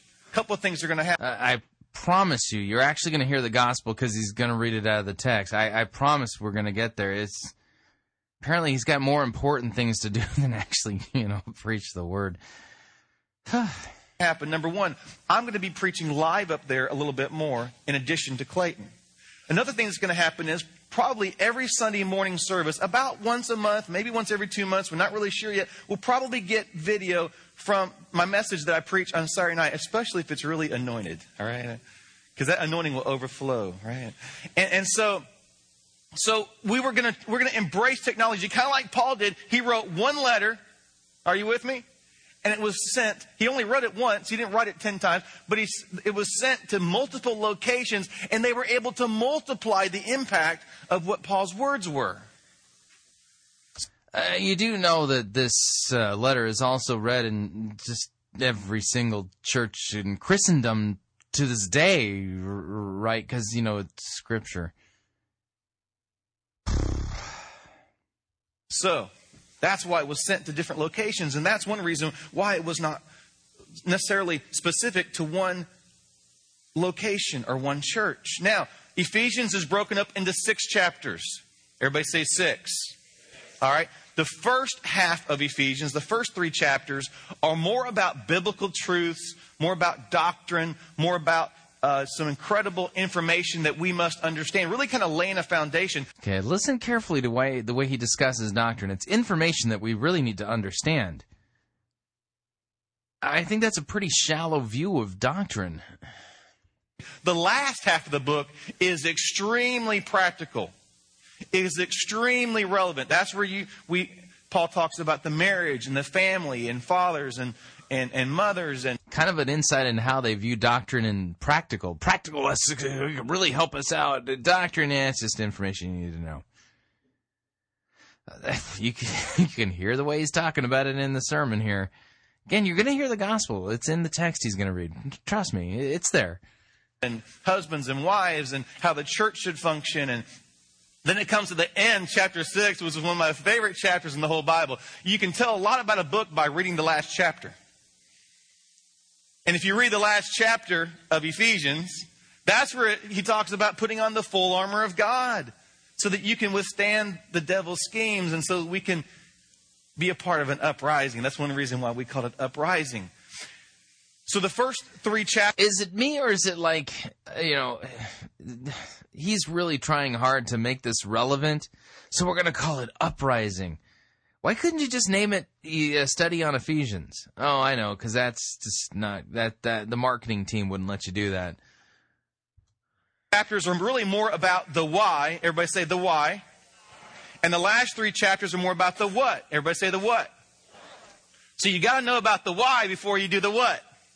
Some people just want the what. What should I do? But Paul's given us the why So when we get to chapter 4, we're going to really know why we're doing what we're doing. Actually, he preaches the gospel and lays out the gospel for us. And the what we do is in response to that, the gospel, and the fact that Christ has raised us from the dead, that Holy Spirit has regenerated us, dead sinners, and, you know, replaced our heart of stone with a heart of flesh, you know, that kind of thing. That was deep for a 9:30 service, wasn't it? That was deep for me. No. All right. Ephesians chapter 1, and let's kick it off in verse 3. We're only going to hit a few verses this morning, and we won't hit every verse in the whole book of Ephesians, or we'd be studying this for like 3 years. Okay, you're doing a study on Ephesians, and you're skipping over stuff, and your justification for skipping over things is that if you read all of the verses, you'd be there for 3 years? I'm not buying it. In fact, to kind of prove my point here, what I'm going to do, Matt, is any time you start telling a long-winded story that actually isn't about what's in the book of Ephesians, I'm going to just keep track of the time to see if you would have had ample time to actually, you know, read the entire thing of Ephesians. You know, I just want to see if you're being sincere here. I mean, you know, because 6 chapters. I mean, taking 3 years. So, but we are going to hit a lot of it. So Ephesians chapter 1, verse 3 says, "Praise be to the God and Father of our Lord Jesus Christ, who has blessed us in the heavenly realms with every spiritual blessing in Christ. For he chose us in him before the creation of the world to be holy and blameless in his sight. In love, he predestined us to be adopted as his sons through Jesus Christ, in accordance with his pleasure and will." I want you to notice 4 things today. 4 areas that God wants to work in our life. 4 ways that he wants to work in our life so that we can see an uprising in our lives and in our relationships. The first one is this. Hang on. We will begin to... This is an example of where your marketing and the way you're packaging the sermon is getting in the way of the text. We're not going to... Listen, reading Ephesians is not about you having an uprising. Sorry, that's not at all what there. So we continue. Experience an uprising in our lives when we begin to praise him for his blessings. See, what happens is when you begin... We experience an uprising when we praise him for his blessings. Yeah, I'm not seeing that in the text. We'll start Ephesians chapter 1, verse 1. "Paul, an apostle of Christ Jesus by the will of God." By the way, that's important because it kind of sets up verse 3. "To the saints who are in Ephesus and are faithful in Christ Jesus, grace to you and peace from God our Father and the Lord Jesus Christ." Nice stuff. "Blessed be the God and Father of our Lord Jesus Christ, who has blessed us in Christ with every spiritual blessing in the heavenly places." Notice right here, verse 3 is not a contingent. We can have an uprising if or when we learn how to thank God for his blessings. No. Ephesians chapter 1, 3 is proclaiming the blessings that we have in Christ and saying that we have been blessed. God the Father has blessed us in Christ with every spiritual blessing in the heavenly places, even as he chose us in him before the foundations of the world, that we should be holy and blameless blameless before him. You see, there's gospel right there, that he chose us in him to be holy and blameless before him. How are we holy and blameless? Well, through Christ's righteousness that's imputed to us as a result of God giving us the gift of faith, leading us to repentance and giving us faith in Christ for the forgiveness of our sins. You know, we are covered now with the perfect righteousness of Christ, and we are declared righteous in him. So notice right off the bat, he's thinking in law terms. You can experience an uprising. I have no idea why would I want to experience an uprising? Am I some kind of an experience collector? Are experiences like trophies I can put on my shelf? kind of go, look at my trophy shelf here. I actually experienced skydiving, or I experienced wearing the sombrero at El Rodeo and on my birthday, and they sang happy birthday to me in Spanglish.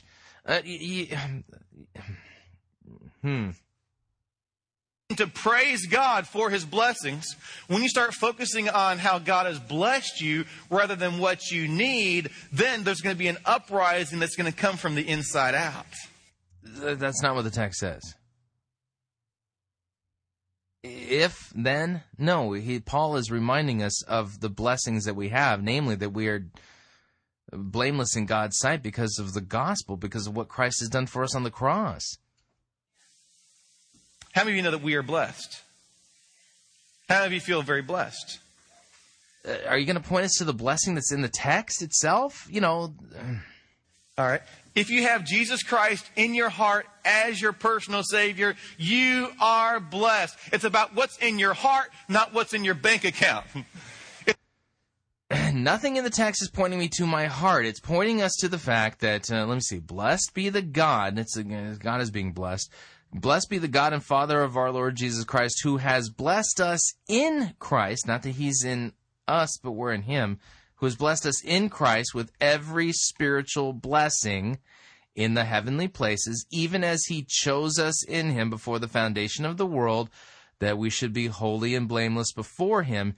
In love, He predestined us for adoption as sons through Jesus according to the purpose of His will, to the praise of His glorious grace in which He has blessed us in the beloved, in Christ.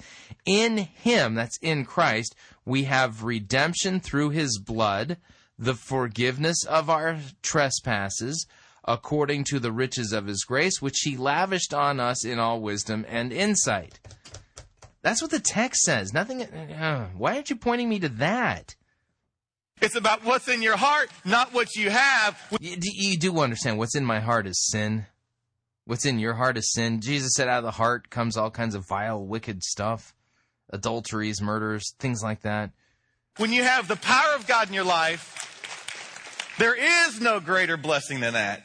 Because when you see the power of God work in your life and He does an uprising and you begin to praise Him for what He has done and for who He is rather than focus. Why is it that he's not actually exegeting the text? What is it with these guys? They read a text and then they just completely ignore what it says. Focusing on what you don't have or what you need or what your problem is or poor little me. All of a sudden you stop focusing on your situation and you start focusing on God's blessings, then all of a sudden you forget about what's going on in your life. And all of a sudden you can feel like you can conquer anything. That's not what the text says. I need my cows again. Come on.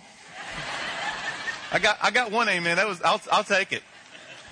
Every preacher will take one. Look what it says. Praise be to the God and Father of our Lord Jesus Christ, who has blessed us in the heavenly realms with every spiritual blessing in Christ. Everybody say every. Every spiritual blessing. Love, joy, peace, patience. Those are fruits of the Spirit. The one the blessing he's referring to here is the forgiveness of sins. We keep reading. Stay in the context, dude. You're talking fruit, not root here. These guys don't know how to stay tethered to a text, do they? Patience. We see all the fruits of the Spirit. We see all the blessings that can come from Christ. That it's not just a financial blessing. We're talking about blessings that are far more valuable than what money can buy. Yeah, verse 7 says, the redemption through His blood, the forgiveness of our trespasses, according to the riches of His grace, which He lavished on us. Our adoptions as sons through what Christ has done, that we're holy and blameless before God, those are the blessings listed. You should be talking about those things. Money can buy a house. Only God can make a home. People can buy things, but only God can give you what really matters in your life. What's with all the slogans here? Can you tell me what the text says? Stick to the text. Stick to the text. What's the text say? You slipped into slogan mode. This is what politicians do. What really counts. You might be thinking, well, I don't really feel very blessed.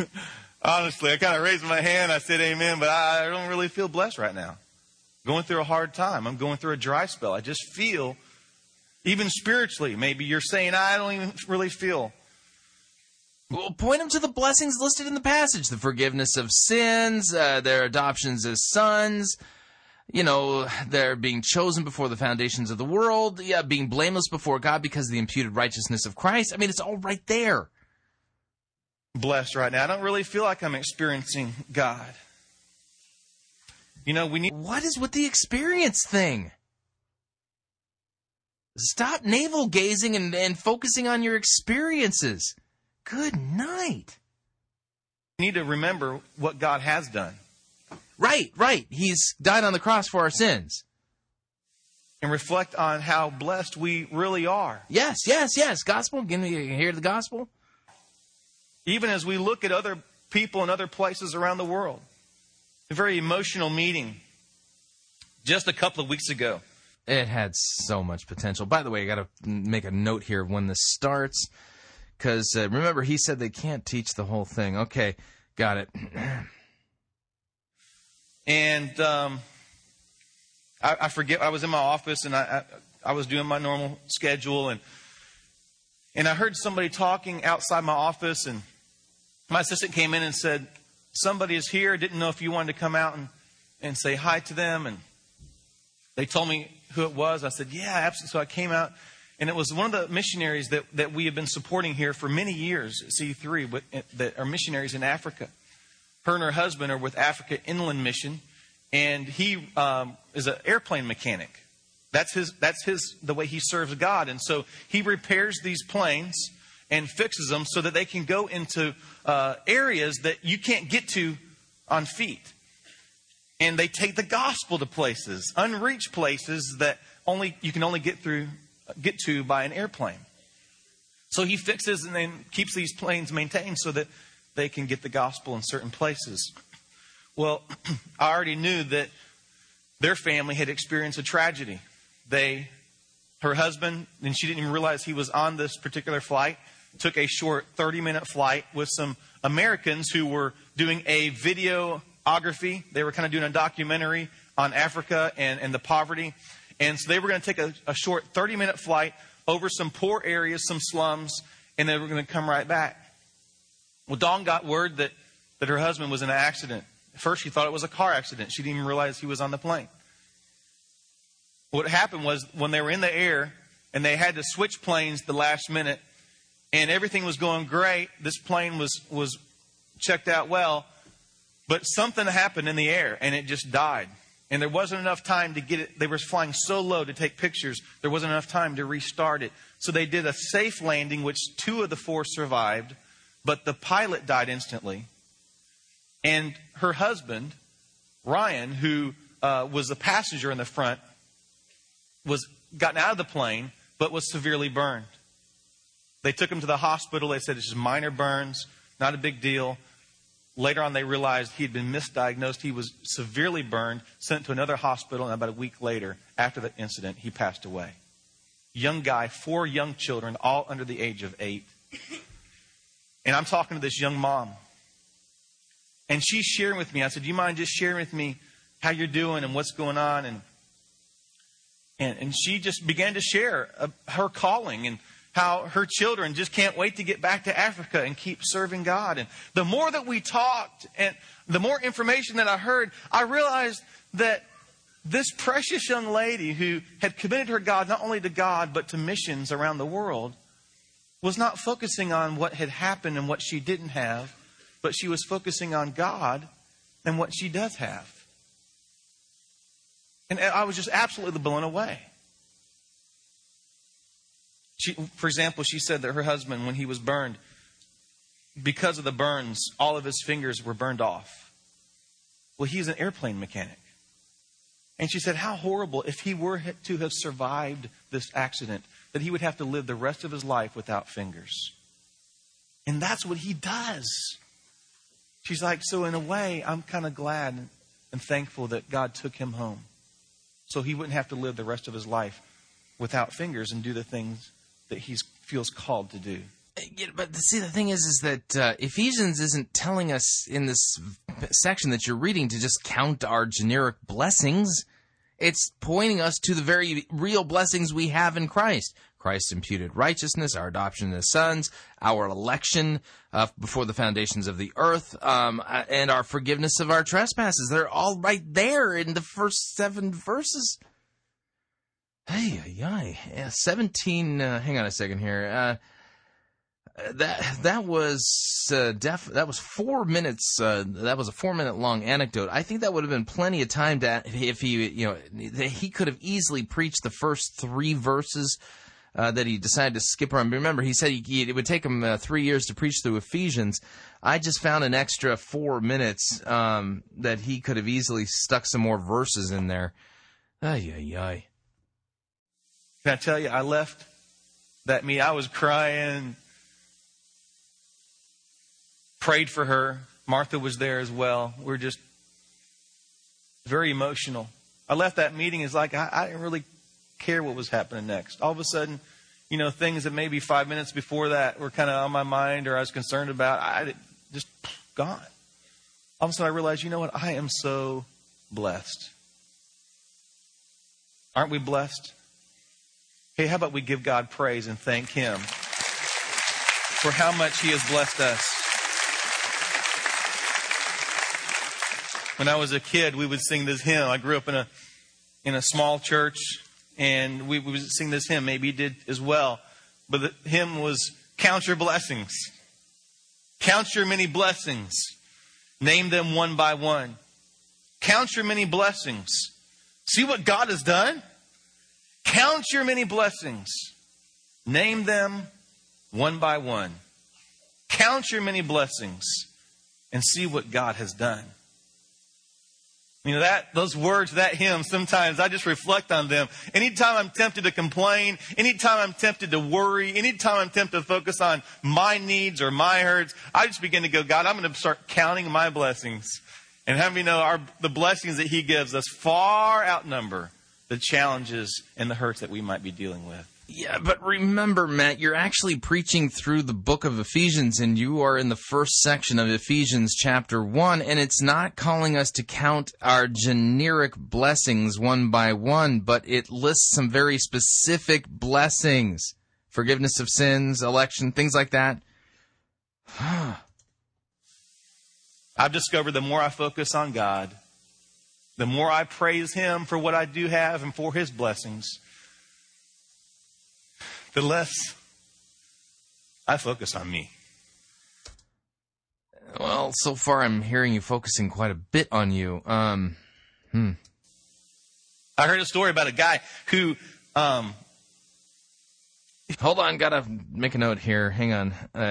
Noting when he started this particular story, just to see if there's enough extra room in his sermon that he could actually preach the entire book of Ephesians, which he said he couldn't do because it would take him 3 years. He was poor and he needed some new shoes. He had holes in his shoes and he so needed some new shoes, and even his family needed shoes. And he says, I was feeling sorry for myself because I had no shoes until I saw a man who had no feet. It's all about counting our blessings and being thankful for what God has done. The second thing that we need to have in our lives, according to the scripture, if we're going to experience an uprising is we will. Again, the purpose of the book of Ephesians is not the things you need to do in order to, quote, experience an uprising. This is a false premise of this particular study in this sermon. We'll experience an uprising in our lives when we realize how much He loves us. Do you realize that God loves you? Do you realize that He is crazy in love with you? Do you realize that God is passionately in love with you? Do you realize that God pursues before you even existed, before you were even born? God had you on His mind, and He says, I love you. Okay, the semi-erotic talk about Jesus is making me a little bit squeamish. So the Bible says that it's not that we first loved God, but that He first loved us. Right. And how does He show His love for us? A little crosstalk here. 1 John chapter 4, verse 19 says, we love because He first loved us, and His love satisfies. But how does He show His love for us? How?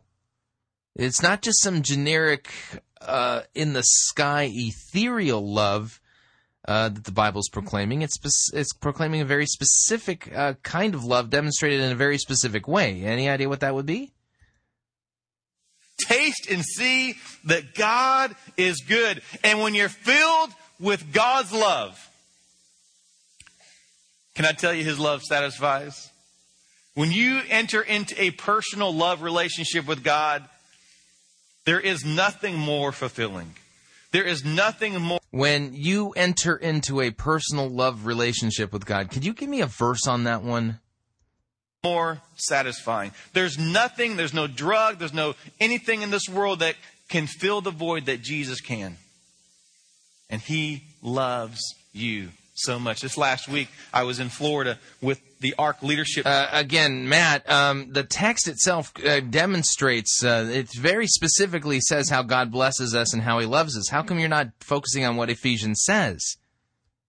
Team, and we plant churches together, and our goal is to plant 2,000 churches by 2020. We've already planted almost 150 in just a few years, and hoping to plant 100 more next year, just in one year alone. And so we're praying and sharing and talking. And while we were there, we went out to dinner one night at this restaurant. What was that? Restaurant. That's appropriate because it was Texas Day Brazil. It's a restaurant. We're getting some steaks, y'all. And so we went, man. If you ever been to one of those steakhouses like the Brazil deal, the Brazil steakhouses where it's just like total meat fest. I mean, they just keep bringing meat out. And I had every kind of meat from around the world. If you're on the Atkins diet, this is like heaven. Where it's just like total meat. I had more protein. I had a year's worth of protein in one day. If I don't eat another piece of meat the rest of the year, I think I've got enough protein. We had this little deal, and at first I forgot totally about it. And it's like it looks like a coaster, and on one side it's green. And you flip it over, and the other side's red. And when you feel like you've had enough or you want to take a break, you just flip it over to red. Well, I forgot. I thought it was a coaster. So they just kept bringing this meat out and piling on my plate. Man, I just like eating like I hadn't eaten all year. Man, it was awesome. It was good, y'all. I mean, it was some spicy hot sausage. That was good. Some filet mignon. Oh, man, it was so good. All right, just found another 3.5 minutes that he could have used to actually preach a little bit more of Ephesians. There's a lot of filler in this sermon, apparently, and yet he claims he can't preach the entire book of Ephesians because it would take him 3 years. I'm just not buying it. Garlic sirloin. I had lamb. I didn't know what lamb was, but it's good. All this kind of meat. I just put it on there, so I was eating. We left, man. We all of us kind of waddled out to the car, you know. We're just like burping and loosen up our belt buckle. Should have wore stretchy pants. But they don't look too cool. Oh, hang on. I'm sorry. This is a seeker-driven sermon. That means the entertaining stories are more important than the text of the Bible. I forgot.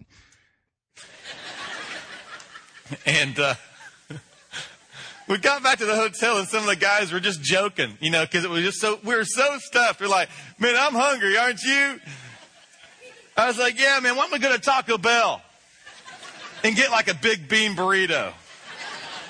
Everybody's like, you know, it's like, just the thought of that was like, no way. Can I tell you, we were so filled and so fulfilled that nothing looked appetizing. Taco Bell, and I love Taco Bell. I can tear up one of those burritos. I'm so glad to know that about you. You know, I that was going to be my second question that I was going to ask you right after I met you for the first time. So I don't have to ask that one. I can check it off the list. Okay, nice. Those burrito supremes, Can I tell you, Bojangles, and I love Bojangles. It didn't look... Extra 6 minutes now, on top of the 4 that I found earlier. Smithfield barbecue. I could have said no to... Nothing looked good on the way home. I was not having a Big Mac attack because I was filled up. And I felt like God said, you know what? When you're filled with my love... Oh, that's how you justify it. See, in the middle of the story, when he was, then he was so satisfied, he felt like God was saying, see, that just baptizes the whole thing. I don't think he was thinking about God, when during this thing at all. No.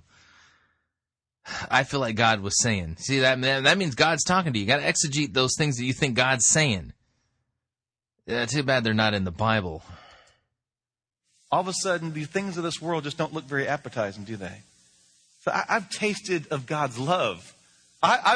And what can you point to a specific example of God's love? It's right there in the first 7 verses of Ephesians. Anything come to mind? Forgiveness of sins, our election, the imputed righteousness of Christ, our adoption as sons. Anything come to mind from the first 7 verses of Ephesians?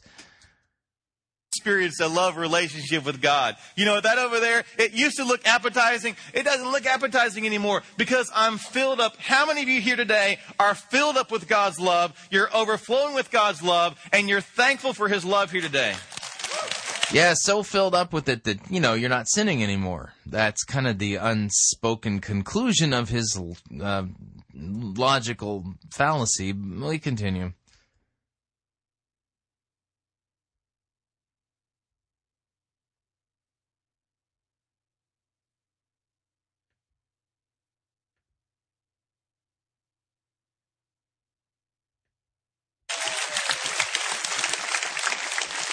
I know that I am, and we don't deserve it, but I sure am thankful for it.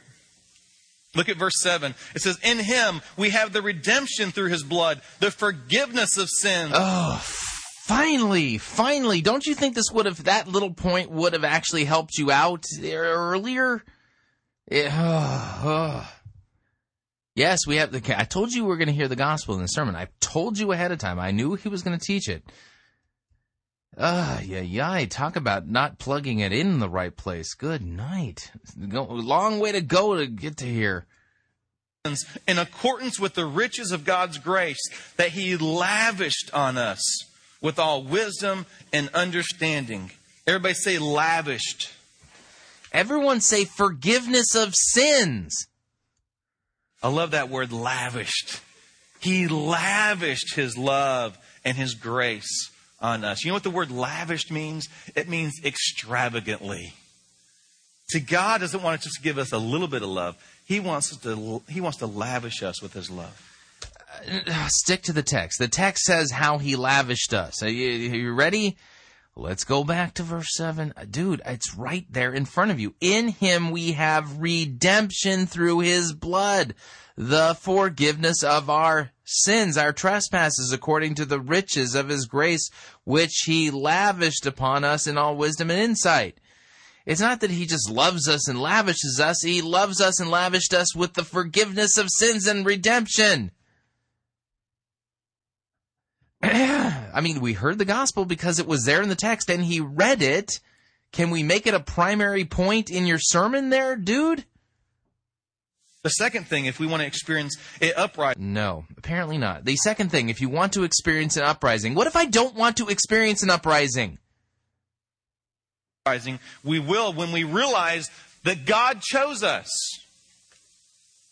You realize that God chose you, the Bible says before... All right, listen carefully to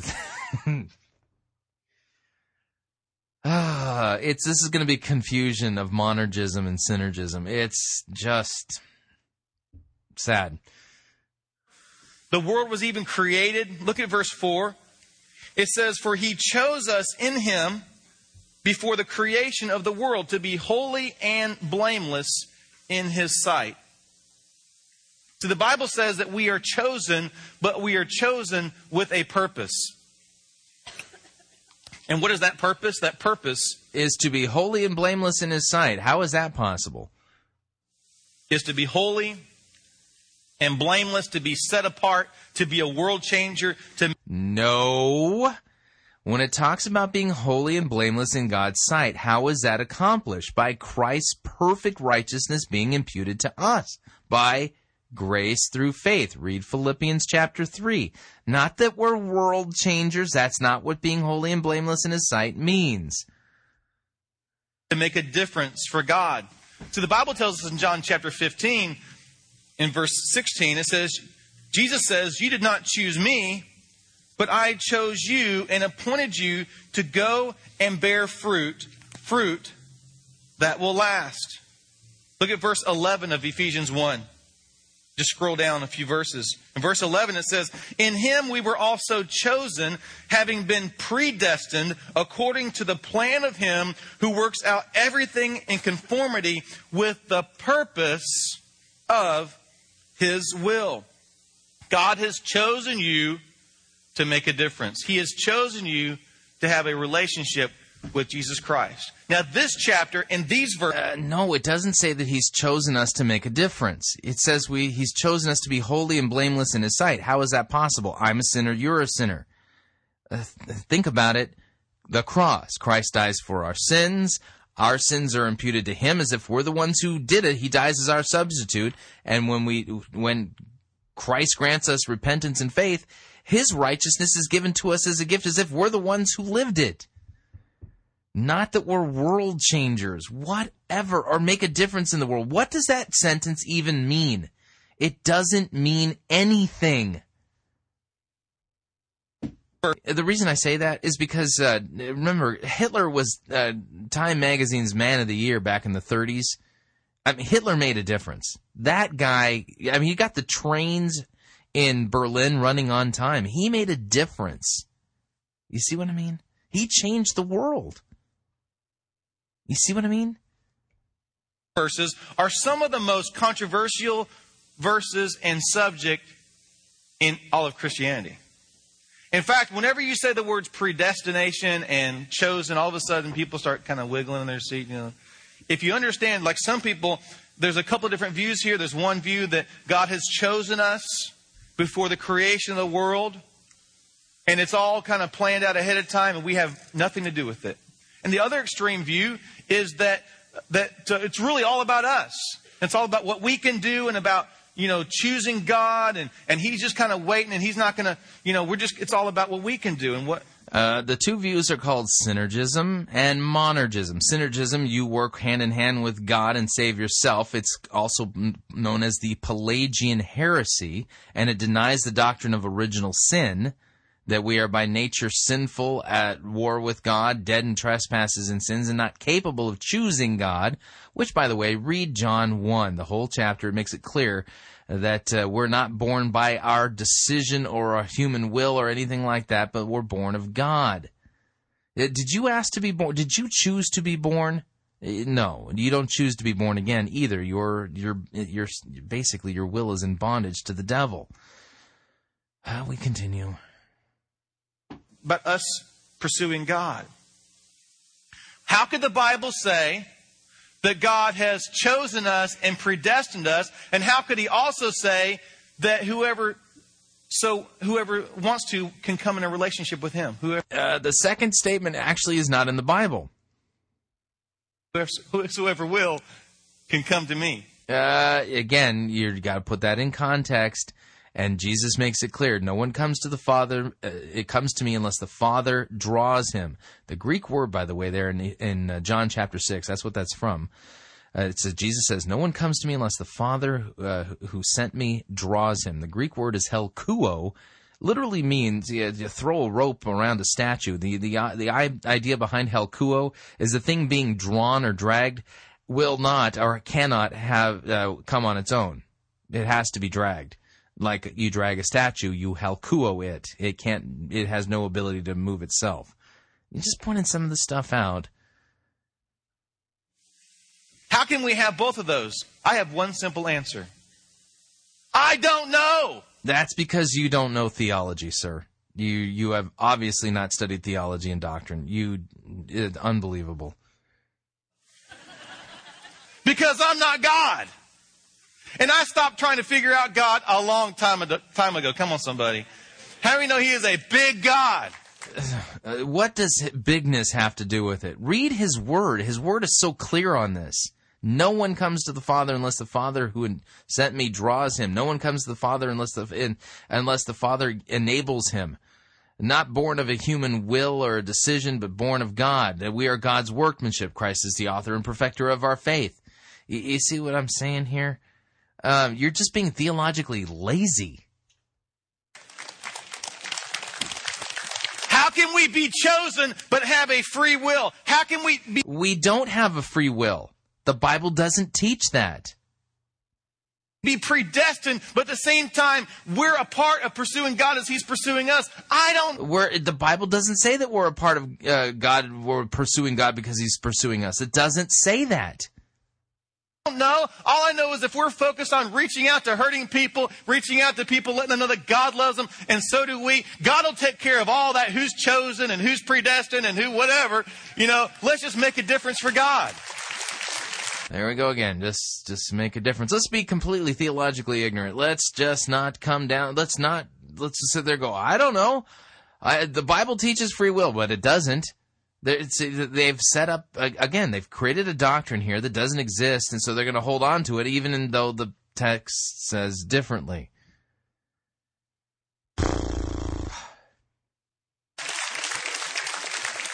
Sometimes these things can be so distracting. Just mess you up. Look at the person next to you and say, you're chosen. God chose you. That's a good feeling, to feel like God chose me. He chose me with a purpose in mind. That's an awesome feeling. And the purpose is to be holy and blameless in his sight.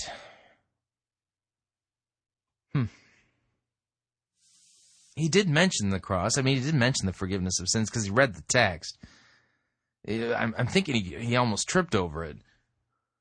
When I was in elementary school, my favorite subject was... All right, here we go. Another story starting. Just kind of proving my point. He claimed he didn't have time to go through all of the verses in the book of Ephesians because it would take him 3 years. We're seeing if that's actually holding out to be true. Hang on a second. Got to mark the time. Got it. Here we go. P.E. It's recess. I think I made an A in that once. And so I love to go out to recess. And I liked it when they did free time, Free time is like you get to choose whatever game you want to do. And so a lot of us guys would want to play kickball. You guys know what kickball is? Man, it's like my favorite sport. I love kickball. I actually want to do it for a living. But then I realized you don't make any money at that. And so you got this big kickball, big fluffy ball. And it's kind of like baseball, only with a kickball. And so you kick the ball, then you run around the bases. And all. So you typically pick two captains, right? And then you choose your teammates. And so you pick two captains, usually two of the best kickball players. And then they would choose one by one. They would draft. Some of you guys do fantasy football and stuff like that. And they would kind of draft their players. And you always wanted to be kind of the first one picked to be like, hey, I want Matt. I'm like, I'm number one. First round draft pick right here for kickball. At Tusculum Elementary School. Come on. Number one.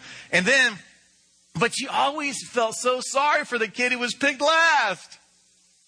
Man, I was just like, man, why don't you just for fun, why don't you just pick him first, Yeah, I want the guy who, he's in a wheelchair. I want the kid who everybody picks last. I always feel sorry for him. Why can't we have him choose? And I thought about that. I thought, you know what? In God's kingdom, everybody is chosen first. All people matter to God. Red and yellow, black and white. They are all precious in his sight. He loves you and he has chosen you. You are picked. You're a first round draft pick. Look at the person next to you and say, you're a first round draft pick. Where is the discussion of sin? I mean, here we've got this wonderfully loving and accepting God. Nothing, just an ever so brief mention of the forgiveness of sins in Jesus Christ. Boy, this is the kind of sermon that could really stroke your ego. Some of you girls are like, I don't know what that means. This is what it means. It's like you're first in line to buy that dress that you want on sale. Or free. Because salvation's free. How about that? That was a good one, huh, Martha? That was good. God chose us. All right, number 3. We experience an uprising in our lives. No, we do not experience an uprising in our lives. That's nowhere in the text. The whole thing that you're marketing is ridiculous. Quit with that. The purpose of Ephesians is not for us to experience an uprising in our lives. When we realize that God adopted us. Everybody say adopted. See, realize that God not only loves us, not only has He chosen us, but He has also adopted us. Forgiven us. When we begin a personal relationship with Jesus Christ, God says, you are now in my family. You are now a child of the King. You are now a son or a daughter of the Most High God. You now have the inheritance that I have. Isn't that good news? Isn't that good news? Yeah, I guess that's gospel-y, yeah. How are you looking forward to the inheritance that we can get from God? Oh boy, that didn't sound good. How many are looking forward to the inheritance we can get from God? We're on the inside track. Let's just knock God off and we can get the inheritance. That's what that sounded like to me. Look at verse 5. It says, in love He predestined us to be adopted as His sons through Jesus Christ in accordance with His pleasure and will. We are now in the family of God. The Bible says that after you begin a relationship with Jesus, that you are a stranger or an alien on this planet. This is not our home, but our home is in heaven. See, to be a part of the family of God means it impacts our lives here, but even more than that, impacts our lives eternally. You are forever a part of God's family. Later on in that chapter, it says the Holy Spirit was given to us as a deposit, guaranteeing our inheritance. The Holy Spirit's given to you as a deposit. And have you know when God puts a deposit on something, He's going to follow through. You get 100% guarantee on that deposit. When He's given us the Holy Spirit, we are guaranteed our inheritance. Congratulations and welcome to the family of God. You are no longer of this world, but you are a stranger and an alien. Do you realize that we are strangers? Some of us are stranger than others. Look at the person next to you and say, you're pretty strange. Look to somebody else and say, my pastor's strange too. That's okay. I'm confident. I can handle it. Let's be stranger for Jesus. I moved to North Carolina in 1983. I was a city boy. Moved to Johnson County, Smithfield, North Carolina, 1983. I just wanted to let you know, I definitely got another 4 minutes of filler here that he could have easily actually taught more from Ephesians. Maybe the reason why he thought it would take him 3 years to get through the book of Ephesians is because he thinks that his job is to, at every verse that he rips out of context, he needs to tell a story about. That was before I-40. There was no I-40. I'm not even sure it was on the drawing board yet. I don't know. I grew up a city boy. I grew up in Nashville, Tennessee. My dad was born and raised in Detroit, Michigan. My mom was born and raised in New York. I was born in Arizona, raised in Nashville, Tennessee, right in the heart of the city. And I moved to Smithfield, North Carolina. Can I tell you, culture shock? I felt like I was living in Mayberry RFD every day. I was seriously looking for Andy Griffith. Moved to North Carolina where the barbecue has vinegar in it with a little spice. The hot dogs are red. Never had one of those before. where ACC basketball dominates. He sure does have a lot of stuff that has nothing to do with helping us understand what God's Word is actually teaching. Wow. Yeah, I learned a lot about you there, Matt. You're not helping me understand Ephesians very well, though. I'm going to give you, on a scale of 1 to 10, 1.5.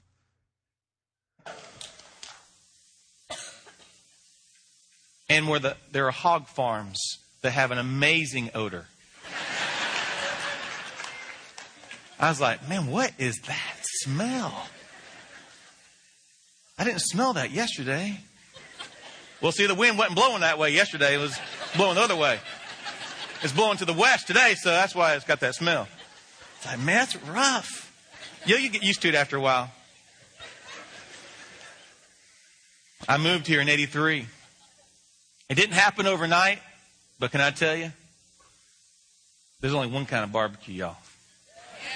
And it's got vinegar in it, and it's got spices in it, a little bit of Texas Pete with some hush puppies and some slaw.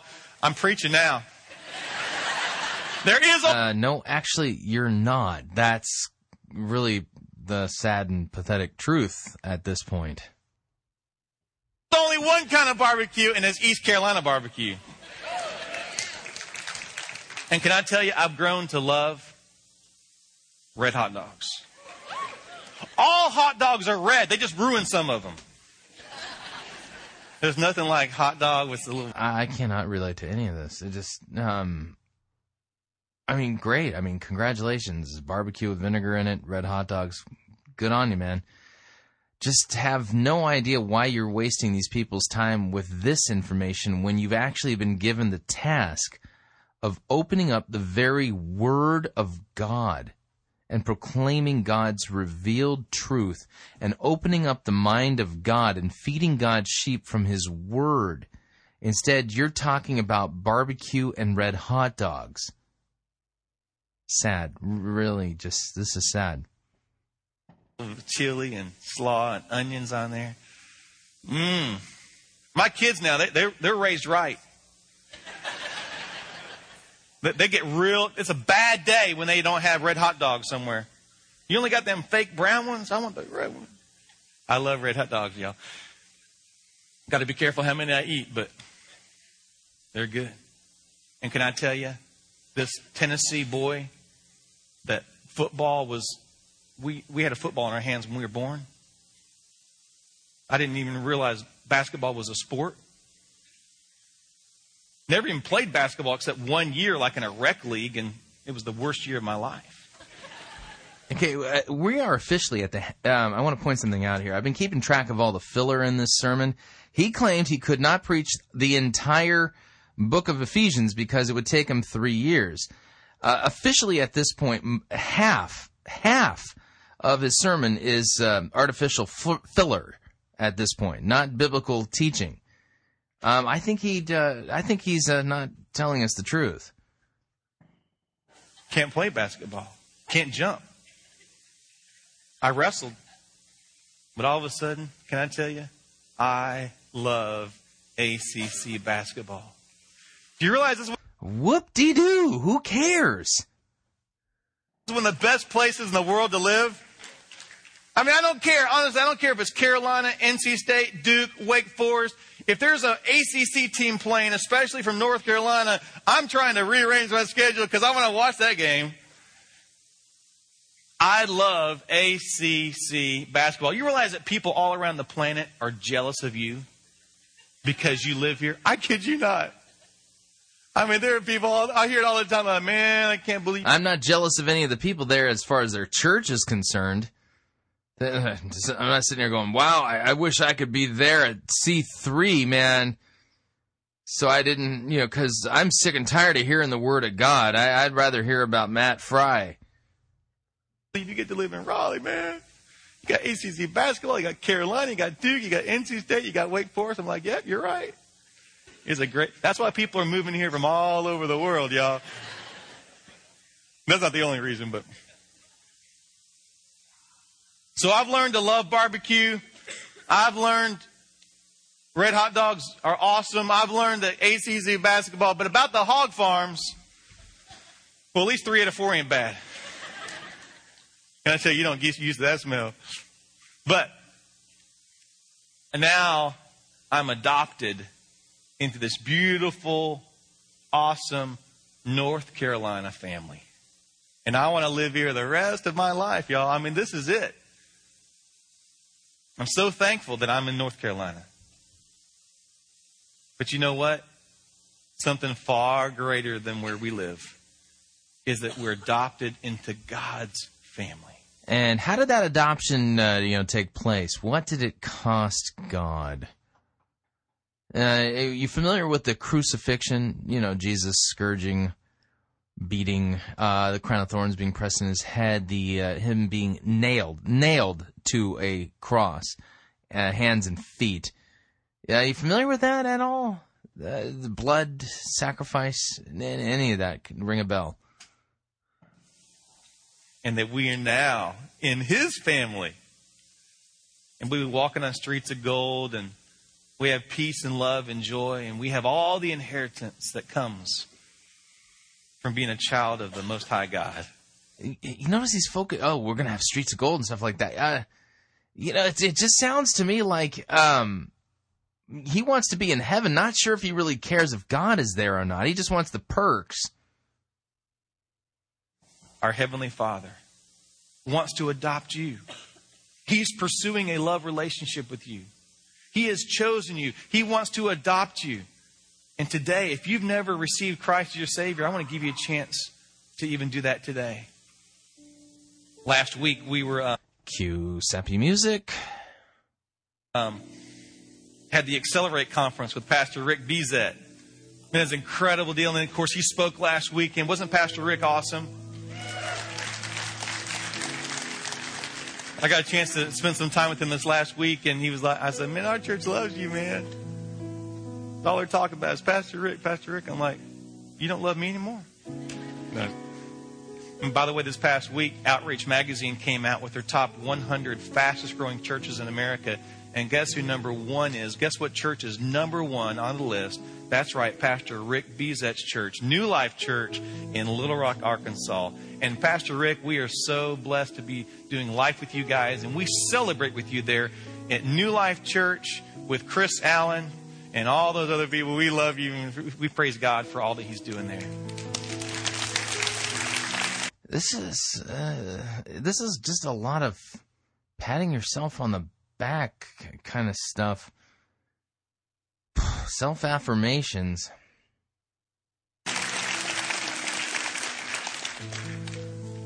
I was getting ready for the conference on Friday morning, and I was running a couple of errands. And we're not learning anything about Ephesians anymore. We are just way off track. I ran into a gas station real quick, and there's this guy.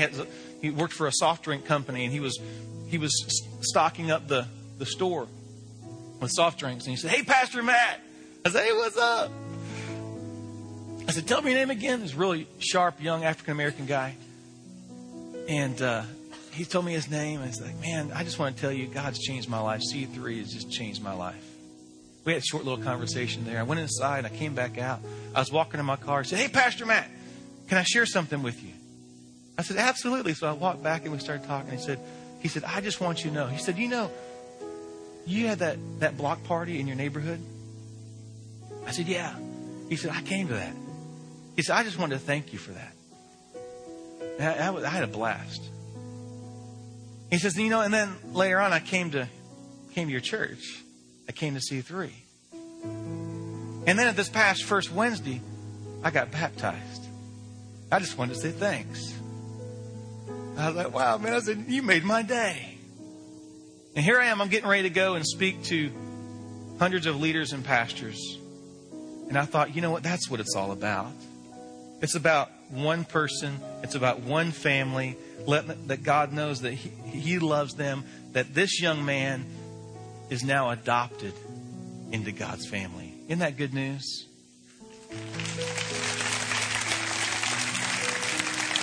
Nothing about repentance and the forgiveness of sins. That's just is missing here. Every person matters to God. That, you know what that means? That means you matter to God. Let's go to God in prayer right now. All right, we're going to skip the prayer.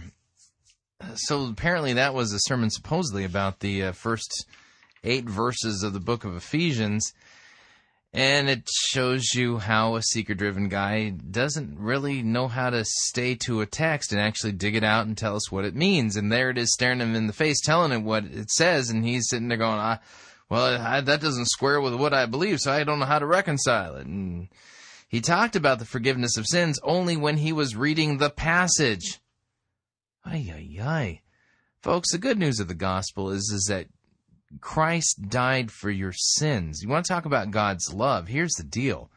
You came into this world a child of the devil, at war with God. No one had to teach you how to be bad. Not at all. You are a wretched and horrible sinner. Look at God's law and what God's law demands of you. You don't meet up or measure up on any kind of a regular basis at all. It doesn't matter if you're measuring in minutes, seconds, or nanoseconds. You're just not measuring up. And you know that because of your sinful rebellion against God and the fact that you have done some terrible things in your life that are grievous sins, that you've earned hell. But God demonstrates his love for us in that while we were yet sinners, Christ died for our sins. All of your sinfulness, all of your wretchedness, is wiped away, washed away by the blood of Christ. Your salvation has been secured and won. And as the text says, it's God's will that we would be holy and blameless in his sight through what Christ has done for us. This is the good news of the gospel, the blessings that we are to count. And it's for you. Even as somebody as sinful as you, it's for you. Repent, therefore, of your wickedness and your sins, and trust this good news about God's love for you because of what Christ has done on the cross. Amen. All right. Well, we're rapidly approaching the end of another edition of Fighting for the Faith, and I need to remind you, Fighting for the Faith is listener-supported radio, and we need you to join our Pirate Christian Radio crew. Yeah, that's right. We need you to join. As you know, our financial backing will be coming to an end in February of 2010, and in order for us to continue going, we have to meet our needs every month. And in order to meet our needs, we are asking 1,000 of our listeners to join the Pirate Christian Radio crew and sign up to have a mere $6.95 deducted from their account on a monthly basis. You can do this by going to fightingforthefaith.com and click on the friendly Join Our Crew button, and you can sign up right there securely. It's a pretty quick and painless process. And by doing so, you ensure the longevity of this program and the mission of Pirate Christian Radio. So do that today. And if you'd like to donate above that, you can by clicking on the donate button or sending your gift to Fighting for the Faith, Post Office Box 508, Fishers, Indiana, zip code 46038. Well, we're at the end of another edition of Fighting for the Faith, and I'd love to get your feedback. You can email me, talkback at fightingforthefaith.com. Or you can follow me on Facebook. That's facebook.com/Pirate Christian. Or follow me on Twitter. Pirate Christian is the name there. Till tomorrow, may God richly bless you in the grace and mercy won by Jesus Christ in his vicarious death on the cross for your sins. Amen.